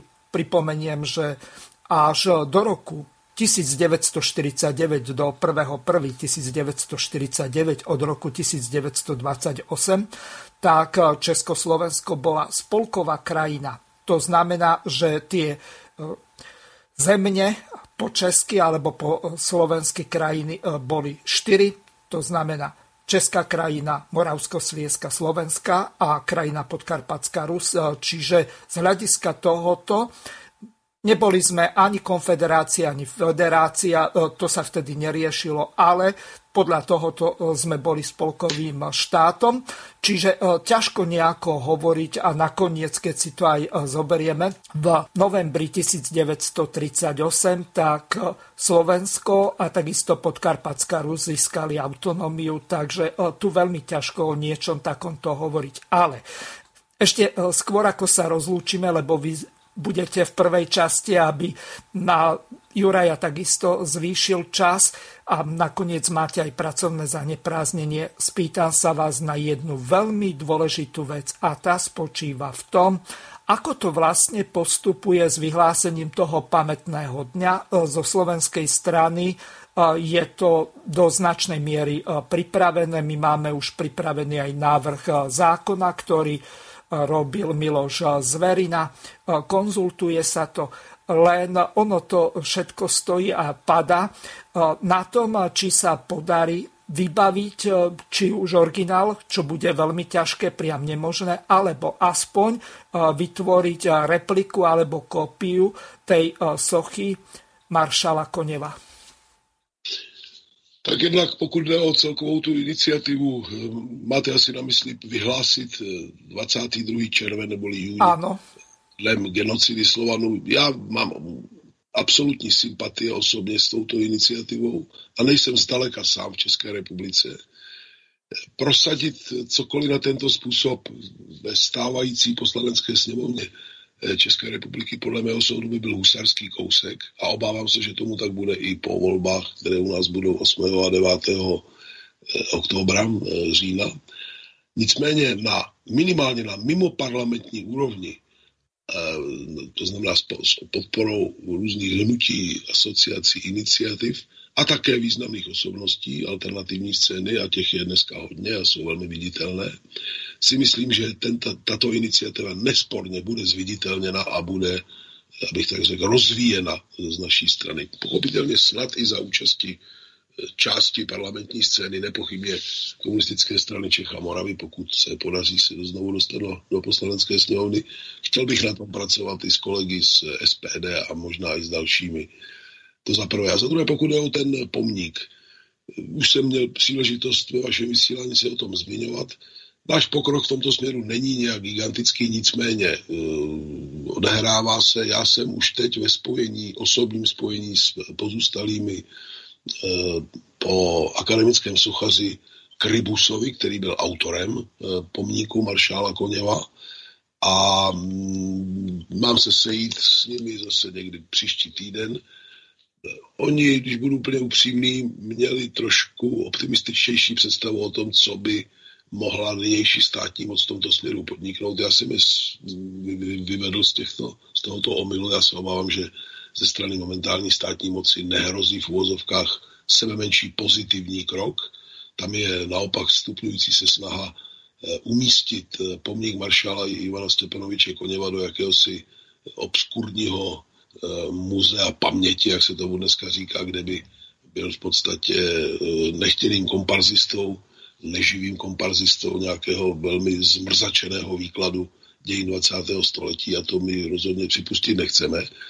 Ale eh, chceme pracovat na tom, aby se podařilo vytvořit technické předpoklady pro výrobu eh, repliky toho pomníku. Známe technický postup, jak to udělat a zdá se nám, že optimálním jaksi partnerem, který by mohl žádat toto po příslušných institucích České republiky, je právě rodina nebo pozůstalí pana, pana Kribuse. Zdá se mi, možná jsem optimista, ale možná ne až tolik, že právě pozůstalí pana Kribuse by mohli být i aktivními účastníky té naší společné československé iniciativy. Připomenu, v čem spočívá.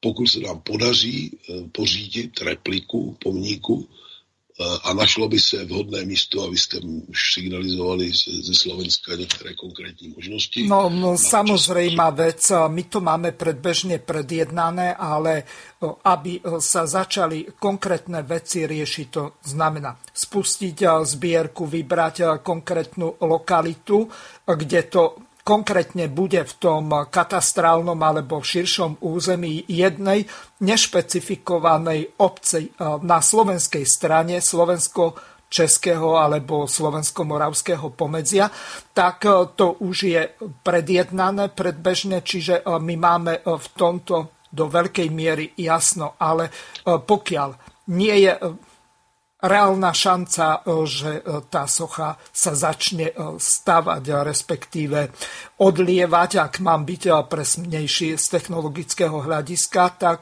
dovtedy je to v podstate vybudovať podstavec, na ktorom nebude nič, tak v tom nevidím žiaden veľký význam. Takže nech sa páči, dokončite. Máte som to pravdu, už nebudu zdržovať veľmi krátce, Miro.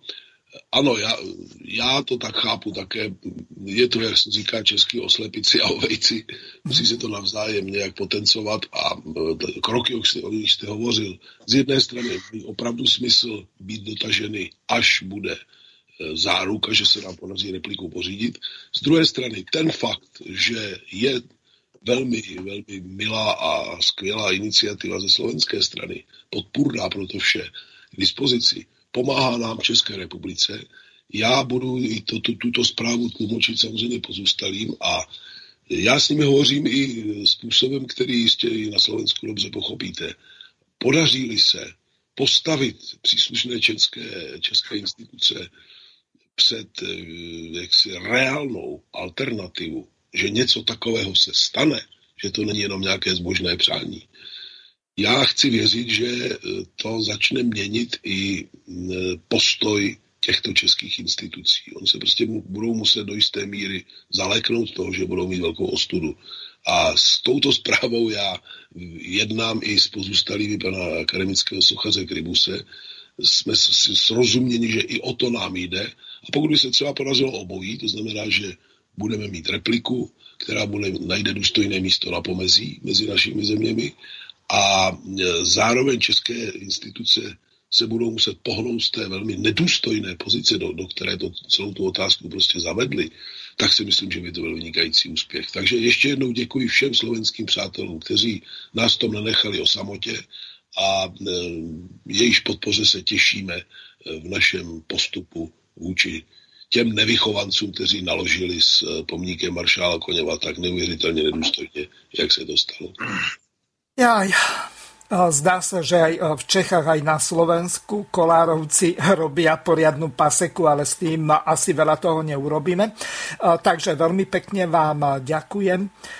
Lúčim sa s vami a prajem vám príjemnú nedelu a samozrejme aj tie nasledujúce relácie, ktoré máte, tak ako ste sa vyjadrili 4 na budúci týždeň, tak budem veľmi rád, ak príjmete aj na budúce pozvanie. Lučím sa s vami a prajem vám pekný deň. Velice rád, já si dovolím jedinou věc ještě, kromě e, srdečním pozdravu slovenským přátelům, bych jim rád poblahopřál k blížícímu se výročí Slovenského národního povstání.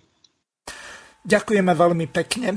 V druhej časti sa posunieme trošku ďalej. Samozrejme, hosťom bude už tejto druhej polhodinke Juraj Jánošovský.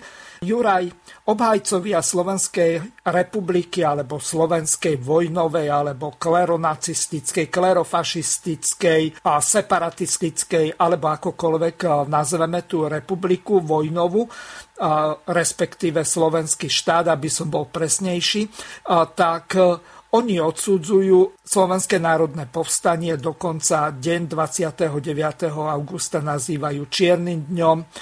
Hovoria o tom, že to boli len kolaboranti s Čechmi, ktorí v podstate sa postavili proti slovenskej štátnosti, zvrchovanosti. Niektorí to dokonca označujú za vojenský puč, ktorý bol organizovaný koordinovanie z Moskvy a z Londýna, čiže ako keby Británia a Sovietsky zväz tu organizovali povstanie v ich záujme. Ako vy sa na toto dívate? Nuž, história je vždy zaujímavá, pretože, a budem citovať e, autor, autormi toho citátu sú možná od Aristotela, až po Georgia Orwella eh, v každej historickej etape filozofii, ktorí tvrdia, že komu patrí prítomnosť, tomu patrí minulosť a komu patrí minulosť, tomu patrí budúcnosť. Eh, ten zápas o históriu je zápasom o budúcnosť. A ak dnes sme súčasťou procej európskej integrácie, ktorá sa podobá v mnohom zámerom e, vytvárania Tretej ríše, o, aj skôr... svojim antikomunizmom, aj svojim paneuropeizmom, tak celkom prirodzene sa oživujú aj takéto archaické interpretácie historických udalostí. Cháp, chápem to, aj keď s tým nesúhlasím, ale vnímam to ako dosť e, chabý pokus obhájiť neobhájiteľné.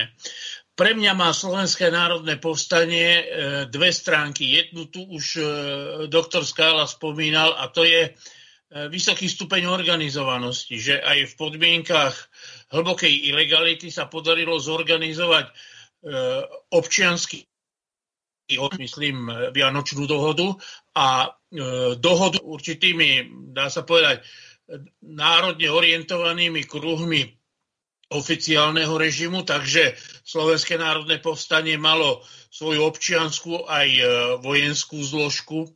To je jeden aspekt, teda vysoký stupeň organizovanosti a byť pripravený e, vo vhodný čas e, politicky, vojensky, mocensky vystúpiť.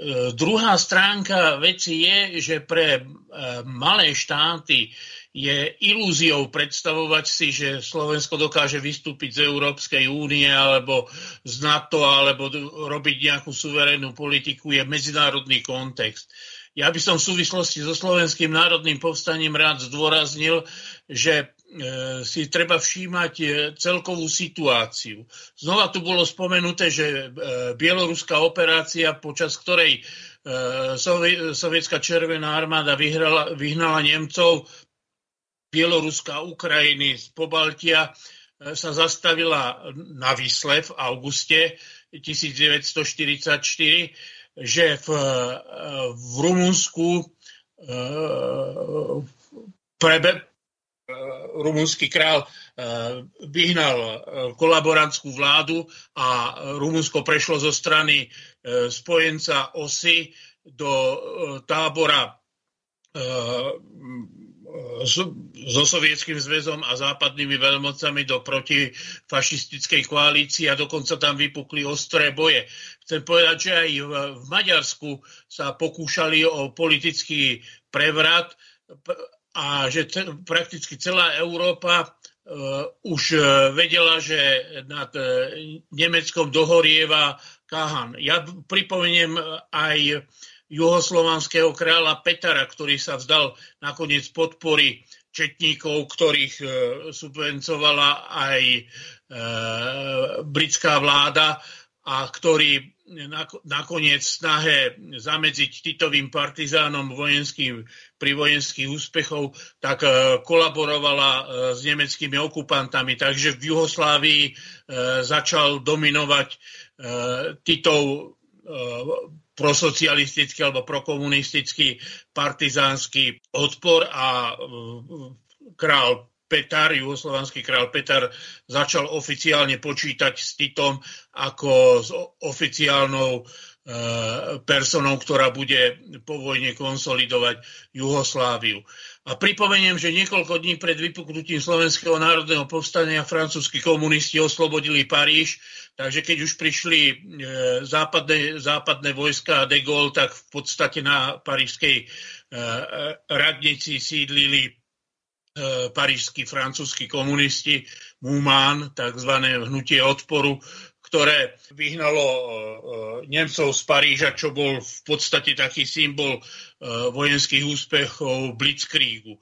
Čiže celkové ten kontext bol veľmi jednoznačný. A tá prosovietská orientácia je treba povedať, že je veľkým poučením aj augustové povstanie armády krajovej v Polsku. Britmi podporovaná polská emigrantská antikomunistická vláda proste vsadila na e, veľmi krvavú kartu, keď si povedali, že buď vyhrajú a víťazstvo bude ich, alebo ak prehrajú, tak zvedú vinu na, na, na svoju prehru na sovietov, s ktorými oni odmietali o príprave povstania vôbec jednať a koordinovať e, vojenské operácie. Je treba povedať, že sovietská armáda plánovala na Vysle potom obrovskom e, niekoľkomesačnom útoku eh, konsolidovať svoje rady, doplniť eh, jednotky. Čo sa týka Slovenska, tak v kontexte týchto prevratov pochopiteľne aj v ľudáckej vláde vznikali tendencie, ako uchrániť svoje postavenie aj v zmenenej mocensko-politickej situácii. Takže tá spolupráca Čatloša a Malára je na snade. Na druhej strane predstava vojenského puču znamená, že teda dominovať budú tie oficiálne štruktúry a uchovajú si svojím spôsobom moc. Zlyhanie Čatloša a zlyhanie Malára v podstate spôsobilo vojenskú porážku Slovenského národného povstania. Je treba povedať, že je, to také zápeť, zápecníctvo svojím spôsobom armády. Na druhej strane už aj dnes vidíme, že sú tu tendencie e, zrušiť napríklad e, Múzeum Slovenského národného povstania v Banskej Bystrici a previesť ho pod e, armádu e, do rezortu ministerstva obrany, čo má akoby byť pokusom o dezinterpretáciu historických súvislostí, ako by Slovenské národné povstanie bolo skutočne akože že nejakým národným pučom e, armádnych špičiek, pričom pravdou je, že jak Malárová východoslovenská divízia, tak Čatloš, ktorý velil e, e, začíte s vysťahovaním, tak e, v podstate akože, že povstanie pochovali. Takže to druhé poučenie pre mňa a pre budúcnosť je, že treba byť nielen dobre pripravený, ale treba e, tú zmenu politickú spraviť just in time, presne včas, to znamená sledovať medzinárodný kontext a v rámci toho medzinárodného kontextu presadiť to, čo je eminentným bytostným záujmom e, e, Slovenska ako malého štátu, štátu malého národa s veľkou kultúrnou svojbytnosťou. Z toho mi aj vyplýva, že vojnová Slovenská republika bola vojenským násilím, politickým násilím. Je známe, že Tiso vyhlásil vlastne pod tlakom toho, že bude Slovensko rozdelené medzi Maďarsko a Polsko, slovenský štát pod priamým krikom a nátlakom Hitlera. To znamená, že e, Slovenské národné povstanie bolo vlastne pokusom o suverenitu, že my máme ako malý národ šance na krátke obdobie suverenity a v tomto prípade, hovorím, to Slovenské národné povstanie bolo pokusom uchopiť e, svoju vlastnú suverenitu. A je pre nás aj výzvou, aby ďalší pokus a ďalšia príležitosť byť e, suverénnym e, štátom, suverénnou kultúrou, suverénnou civilizáciou je treba premyslenie, organizovanie využiť. A to si myslím, že je hlavným odkazom, ktorý ja čítam v Slovenskom národnom povstaní. Juraj, tu je e, niekoľko veľmi dôležitých faktov, ktoré spočívajú v tom, že tak ako ste sa správne vyjadrili, súčasne v auguste 1944 prebiehalo tzv. Varšavské povstanie. Zastali sovietské jednotky, ktoré z možno z taktických, možno zo strategických, možno aj z tých záležitostí, ktoré nazývame materiálno-technické eh, zabezpečenie pozastavilo operácie. Vieme, eh, že ako to prebiehalo na slovensko-podkarpatských hraniciach eh, bolo 7 priesmikov. Oni sa rozhodli pre ten ďalší, ktorý bol medzi Slovenskom a Polskom, to znamená cez Dukliansky. Čiže tu sa hralo v podstate o dosť veľa vecí. Zrejme viete, že na čo narážam. Prišli sme 2. júla, pardon, 2. apríla 1946 eh, dohodou medzi eh, komunistami Benešom a eh, samozrejme sociálnou demokraciou o podkarpatskú Rus ako Československo, hoci v podstate ešte po druhej svetovej vojne bezprostredne, tak toto územie patrilo k Československu a ani z mierových eh, dohovor, či už eh, z Parískej, ktorá bola v roku 1946 a ani eh, z Postupímskej, ktorá bola v Berlíne v auguste 1945 nevyplývalo, že by sme mali Sovietskému zväzu odovzdávať naše územie. Tam sa jednalo o 680 km štvorcových a samozrejme aj z podkarpatskej Rusy bolo vyhnatých 120 tisíc československých občanov, ktorí neboli rusinskej národnosti.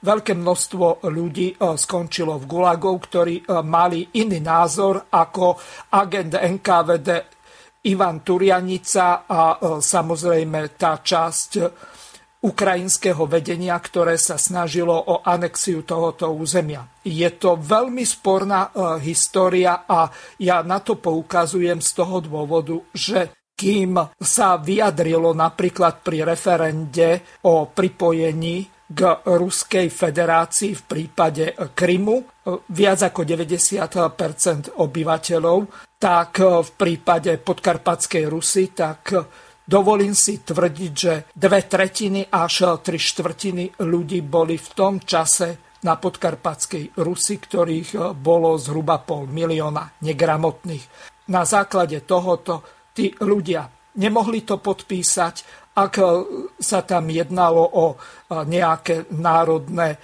oslobodenie, o zvrchovanosť alebo o svojbytnosť podkarpatskej Rusy a samozrejme o to, že by sa pripojili k Sovietskému zväzu, respektíve k Ukrajinskej sovietskej socialistickej republike. Ako vy sa na veľmi spornú časť histórie dívate, to by ma veľmi zaujímalo. No, podkarpatská Rus je určite predmetom mnohých eh, diskusí v tejto súvislosti, ktorú uvádzate. Ja by som pridal jeden pohľad a to je fakt, že podkarpatská Rus bola podmienečne pričlenená k Československu a s tým, že podkarpatská Rus získa špeciálny štatút, e, za čo, čo mala garantovať e, československá vláda. E, medzi iným tam bolo, tam bolo ustanovenie o samostatnej ústave podkarpatskej Rusy a je treba povedať, že Masaryková a Benešová exekutíva v podstate e, tak, jak účelovo utilitárne ignorovala Pittsburghskú zmluvu, tak ignorovala aj, svoje vlastné záväzky vo vzťahu k podkarpatskej Rusi. E, vy sám ste spomenul, že z pol miliónovej populácie tri štvrtiny bolo negramotných. Počiarkujem, že po e, dvoch desaťročiach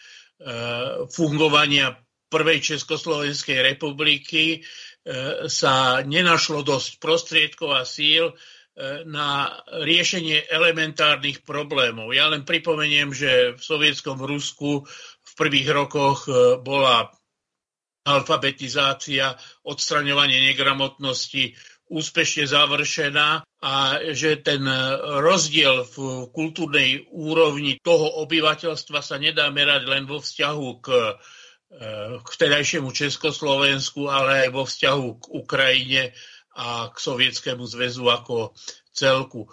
Naviac e, veľkým fenoménom bol e, politický, vojenský, svojím spôsobom civilizačný úspech Sovietskeho zväzu, ktorý sa dá prirovnať v podstate len e, k vyhnaniu alebo teda k zničeniu Napoleónovej vlády nad Európou, tak e, Sovietský zväz vlastne e, oslobodil Európu od hitlerovského nacizmu a fašizmu. Potom sú tam praktické politicko-vojenské otázky. Zdá sa mi celkom racionálne, že Beneš pri jednaniach v Moskve pri uzatvorení novej Československo-sovietskej zmluvy E, rád pristúpil výmenou za svoju angažovanosť a obnovenie Československa na dohodu o odstúpení e, podkarpatskej Rusy. E, čiže Beneš si podkarpatskou Rusou vykupoval obnovenie Československa a svoju účasť na povojnovej obnove, pretože síce expresívne sa tu hovorí o, e, nejakom, nejakej iniciatíve Gustava Husáka.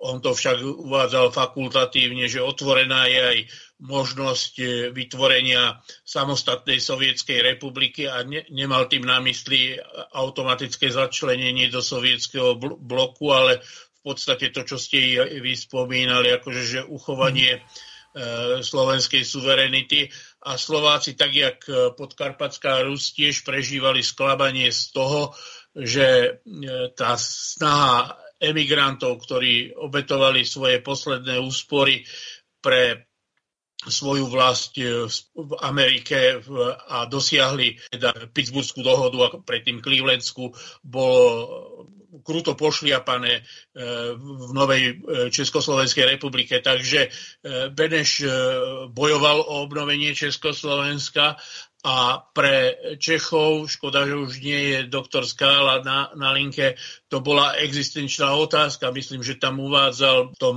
vašom úrivku aj sociologické dôvody. Je treba Aha. povedať, že v prvej Československej republiky boli Nemci druhou najpočetnejšou národnosťou, že 3,8 milióna Nemcov bolo 800 tisíc viac, ako bolo Slovákov kým Češi so 6,3 miliónmi tvorili v podstate len malú väčšinu na českom území a to ešte spornú, pretože sa tam započítavali aj časť Slezanov a Moravanov. Moravákov.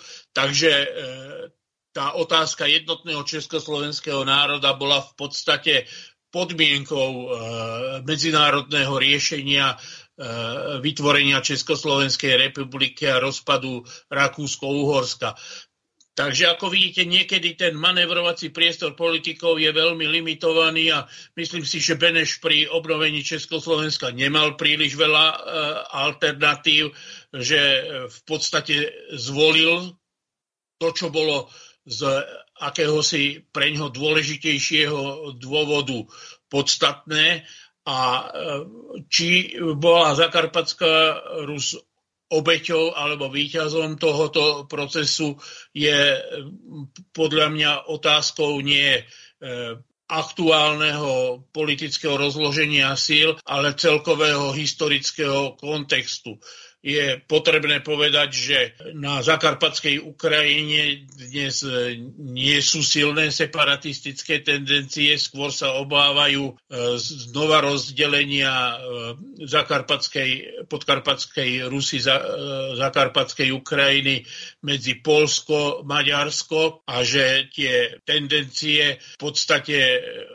do značnej miery emancipovali a neby celkového vývoja úpadku Ukrajiny, tak by e, v podstate sa dalo povedať, že v zakarpatskej e, Rusi pri, priniesla, prinieslo toto rozhodnutie svojím spôsobom aj profit.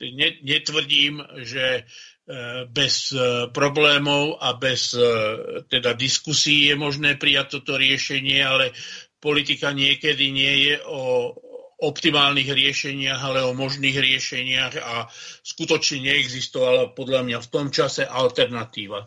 Juraj, do konca relácie nám už ostáva len okolo 10 minút, možno trošku viac, tak týchto posledných 10 minút by sme mali využiť na nejaký taký odkaz pre najmä mladú a strednú generáciu, ktorá už školstvom je e, dosť e, nechcem to nazvať vymetená, ale skôr indoktrinovaná. Takže na jednej strane tak e, sa píšu knihy, organizujú besedy, relácie, ktoré v podstate vysvetľujú Slovenské národné povstanie ako čierny deň. Na druhej strane, tak myslím napríklad okolo historika doktora Lacka a ďalších, ktorí v podstate sú na tej kotlebovsko-mazurkovskej strane, ktorí sú presvedčení o tom, že slovenský štát, tak to bolo Eldorado na Slovensku, hoci vieme, tak ako som sa v predchádzajúcej časti zmienil, prehrali sme malú vojnu a prišli sme o tretinu územia, najmä tu na juhu e, stredného, východného a západného Slovenska, vrátane celých Košíc a e, ďalších miest veľkých.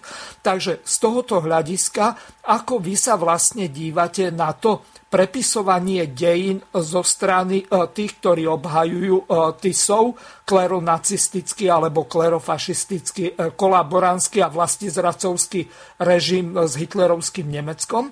A zase na druhej strane, ako sa dívate na týchto globalistov alebo euroglobalistov, ktorí sa snažia o nejakú federáciu európskych národov a podstate o zrušenie národných e, štátov, takže v podstate by to boli len nejaké spolkové regióny, spolkové regióny Európskej únie. Ten e, problém e, revitalizácie ľudáckého pohľadu na prvú Slovenskú republiku a na Slovenské národné povstanie je podľa mňa možné len preto, že existuje taká tichá podpora alebo minimálne tolerancia voči týmto názorom, pretože práve tá e, ambícia federalizácie Európy, to znamená e, nastolenie e, hegemónie väčšinového práva, likvidácia národných štátov je v podstate v intenciách celého tohoto procesu je potrebné zdôrazniť, že táto tendencia má svoje historické korene a že malé národy v Európe sa s tým e, potýkajú prakticky celé moderné dejiny. E, málo kto vie, že vo vojnovom slovenskom štáte odhliadnúť od nemeckých poradcov a toho, že Nemci si brali podstate všetko, na čo ukázali, tak existovala aj koncepcia dlho pestovaná v Nemecku, že Slovensko malo byť takým dovolenkovým štátom pre e, nemeckých vojakov, akože že oddychovou dovolenkovou zónou. A z toho pohľadu bolo uchránené mnohých e, vojenských e, o, opatrení alebo rozhodnutí. Je treba si uvedomiť, že to nasadzovanie obyvateľstva, to vyvážanie práce schopného obyvateľstva, ako bolo v protektoráte Čechy a Morava, sa Slovenska dotklo len okrajovo, že slovenská vláda mala e, akú takú, ale asi veľmi obmedzenú suverenitu, napriek tomu formálne rozhodovala o mnohých otázkach. E, to všetko vytváralo určitým spôsobom ilúzie, o realite a e, je nejakou takou e, kultúrnou základňou pre oživovanie alebo udržiavanie e, týchto mýtov. Na druhej strane treba povedať, že to slúži najmä, a to, čo som spomínal, komu patrí minulosť, tomu patrí budúcnosť, pre osviežovanie určitý refresh e, tej koncepcie e, Slovenska ako súčasti e, západnej Európy. Má to však pre Slovensko obrovské rizika. Dnes je na snade že Európa nie je schopná čeliť v medzinárodnom kontexte konkurencii, že sa stáva marginálnou oblasťou že e, veľmi ľahko v blízkej budúcnosti očakáva Európu, očakávajú reparácie za dlhé e, stáročia kolonializácia otrokárstva a je na snade, že Slovensko z tohto obdobia nikdy neprofitovalo. Pochopiteľne ale, že záväzky, ktoré vyplývajú či už z riešenia environmentálnej klimatickej krízy alebo sociálno-ekonomickej krízy, by chceli v Európe rovnomerne rozložiť. To znamená, záťaž za záväzky, ktoré nikdy e, Slovensko neužilo. Takže Slovensko by malo byť veľmi opatrné a ako som už e, v tej predchádzajúcej časti hovoril, mali by sme veľmi pozorne sledovať medzinárodný vývoj a kontext, pretože celkom zákonite dochádza k otrasom nielen na Slovensku, ale v, v celom európskom a globálnom kontexte a bude na nás, aby sme dobre organizovaní, využili historickú príležitosť, to bifurka, bifurkačné okno, ako radi hovoria futurológovia, e, pri suverené rozhodnutie, aby sme vedeli reagovať na e, vývoj v zahraničí. Pozrite sa na e, revolty vo Francii, nepokoje v, v Nemecku, e, celý rad konfrontačných línií vedie Španielskom, Gréckom, Talianskom. Takže Európa je v pohybe a odkazom Slovenského národného povstania je rozumne, s vedomím zodpovednosti za vlastnú históriu a zodpovednosti za budúcnosť vlastných detí a ďalších generácií sa rozhodnúť spôsobom, ktorý zabezpečí existenciu a fungovanie Slovenska ako suverénneho štátu. Juraj, veľmi pekne ste to na záver povedali. Nám zostáva už len veriť, že sa nám podarí nejakým spôsobom sa z tejto situácie, či už z COVID pandémie alebo z presadzovania toho prozápadného spôsobu neokolonializmu vymaniť, čiže budeme musieť zrejme eh, zviesť eh, zápas o skutočnú slovenskú suverenitu, o slovenskú zvrchovanosť a dovolím eh, si povedať, že aj o slovenskú samostatnosť, pretože podpisom Lisabonskej zmluvy sme my o značnú časť suverenity prišli a vstupom do Európskej únie v roku 2004, tak to, čo kvázi vybojovali nacionalisti na Slovensku, tak v podstate zaniká. Posledná otázka na vás je v tom zmysle, aký je váš názor k obrany schopnosti Slovenskej republiky vzhľadom na odkaz Slovenského národného povstania, pretože vieme, že na jednej strane e, tie divízie okolo Čatloša, Malára a ďalších e, vojenských veliteľov tak e, sa pridali k Tisovmu štátu a k Wehrmachtu fašistickému alebo nacistickému, lepšie povedané. Na druhej strane oko, e, divízie okolo Viesta Goliana, tak e, tie bojovali e, na strane Slovenského národného povstania, takže veľmi ťažko sa dá to povedať jednoznačne, čiže aj armáda bola v tom čase rozdelená. Takže aký je váš odkaz pre budúce generácie alebo generáciu strednú a mladšiu z hľadiska vojenskej obrany schopnosti Slovenska. Už e, keď kupujeme stíhačky, ktoré sa nedokážu nad území malého štátu ani otočiť, tak je vidieť e, paradox. E, žoldnierská armáda je v podstate cudzích veliteľských záujmov a často to vnímame a vidíme aj pri našej účasti na tzv. medzinárodných operácií, ktoré sú spravidla riadené Spojenými štátmi americkými a velením NATO, ktoré slovenské štátne verejné záujmy v podstate ani nevníma. Myslím, že príkladom zabezpečenia zvrchovanosti je určitý e, domobranný princíp vo Švajčiarsku.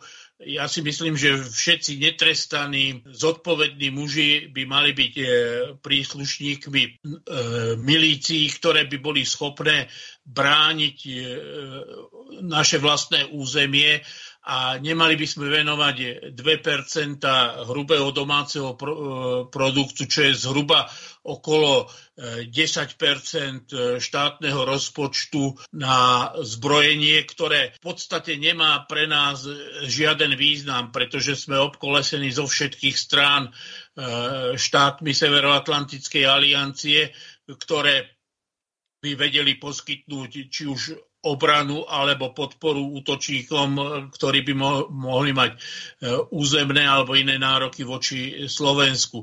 Takže naša obrana voči e, Ukrajine a sovietské, e, bývalému, teda sovietskému zväzu je mimoriadne diskutabilná. Naša schopnosť brániť územie voči maďarským, polským, prípadne iným nárokom je znova diskutabilná Čiže systém národnej obrany je podľa môjho názoru rozvrátený, nefunkčný a nemáme základnú vojenskú doktrínu, pretože doktrínou 5 miliónového Slovenska nemôže byť eh, averzia voči e, Rusku a e, spoločenstvu nezávislých štátov, ale mal, mala by byť základom našej vojenskej doktríny schopnosť brániť vlastné územie, respektíve zamedziť jeho vojenskému obsadeniu. A to si myslím, že domobrana, teda e, vojenská povinnosť pre e, dospelých, netrestaných občanov je jednou zo základných záležitostí. Je treba povedať, že základom občianstva sú nielen práva, ale aj povinnosti a jedna zo základných povinností občana je schopnosť brániť e, svoju vlast. Pokiaľ zostaneme pri žoldnierských armádach, tak budeme hračkami v rukách ani nie domácich, ale skôr zahraničných politikov a vojenských štruktúr. Veľmi krásnu bodku ste dali na záver. Ja ešte pripomeniem našim poslucháčom, že v sobotu bude mať hosti z Českej republiky z hnutia za švajčiarskú demokraciu. Takže preberieme aj tieto veci. V závere relácie ešte chcem upresniť vašu informáciu o 2% HDP. Momentálne je to v tom zmysle naplánované plánované. Vynaložené bolo v predchádzajúcom roku 1,7% na obranu, aby som to uviedol na pravú mieru. Naplánované sú 2%, momentálne vynakladáme 1,7%. Česká republika vynaklada 1,2%. Švajčiarska konfederácia ako neutrálny štát spolu aj s Rakúskom tak vynakladajú 0,7% HDP.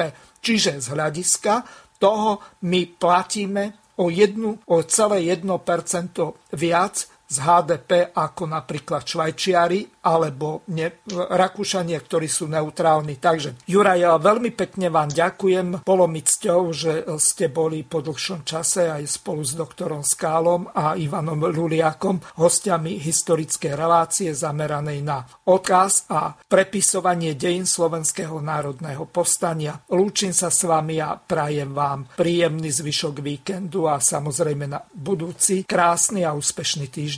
Do počutia. Ďakujem za pozvanie, do počutia. Vysielací čas dnešnej relácie veľmi rýchlo uplynul, tak sa s vami zo štúdia Banska Bystrica Juh lúči moderátor a zúkar Miroslav Hazucha, ktorý vás touto reláciou sprevádzal. Vážené poslucháčky a poslucháči, budeme veľmi radi, ak nám zachováte nielen priazeň, ale ak nám aj napíšete vaše podnety a návrhy na zlepšenie relácie lebo bez spätnej väzby nebudeme vedieť relácie zlepšovať, za čo vám vopred veľmi pekne ďakujem. Do počutia. Táto relácia vznikla za podpory dobrovoľných príspevkov našich poslucháčov. Ty, ty sa k ním môžeš pridať. Viac informácií nájdeš na www.slobodnyvysielac.sk Ďakujeme.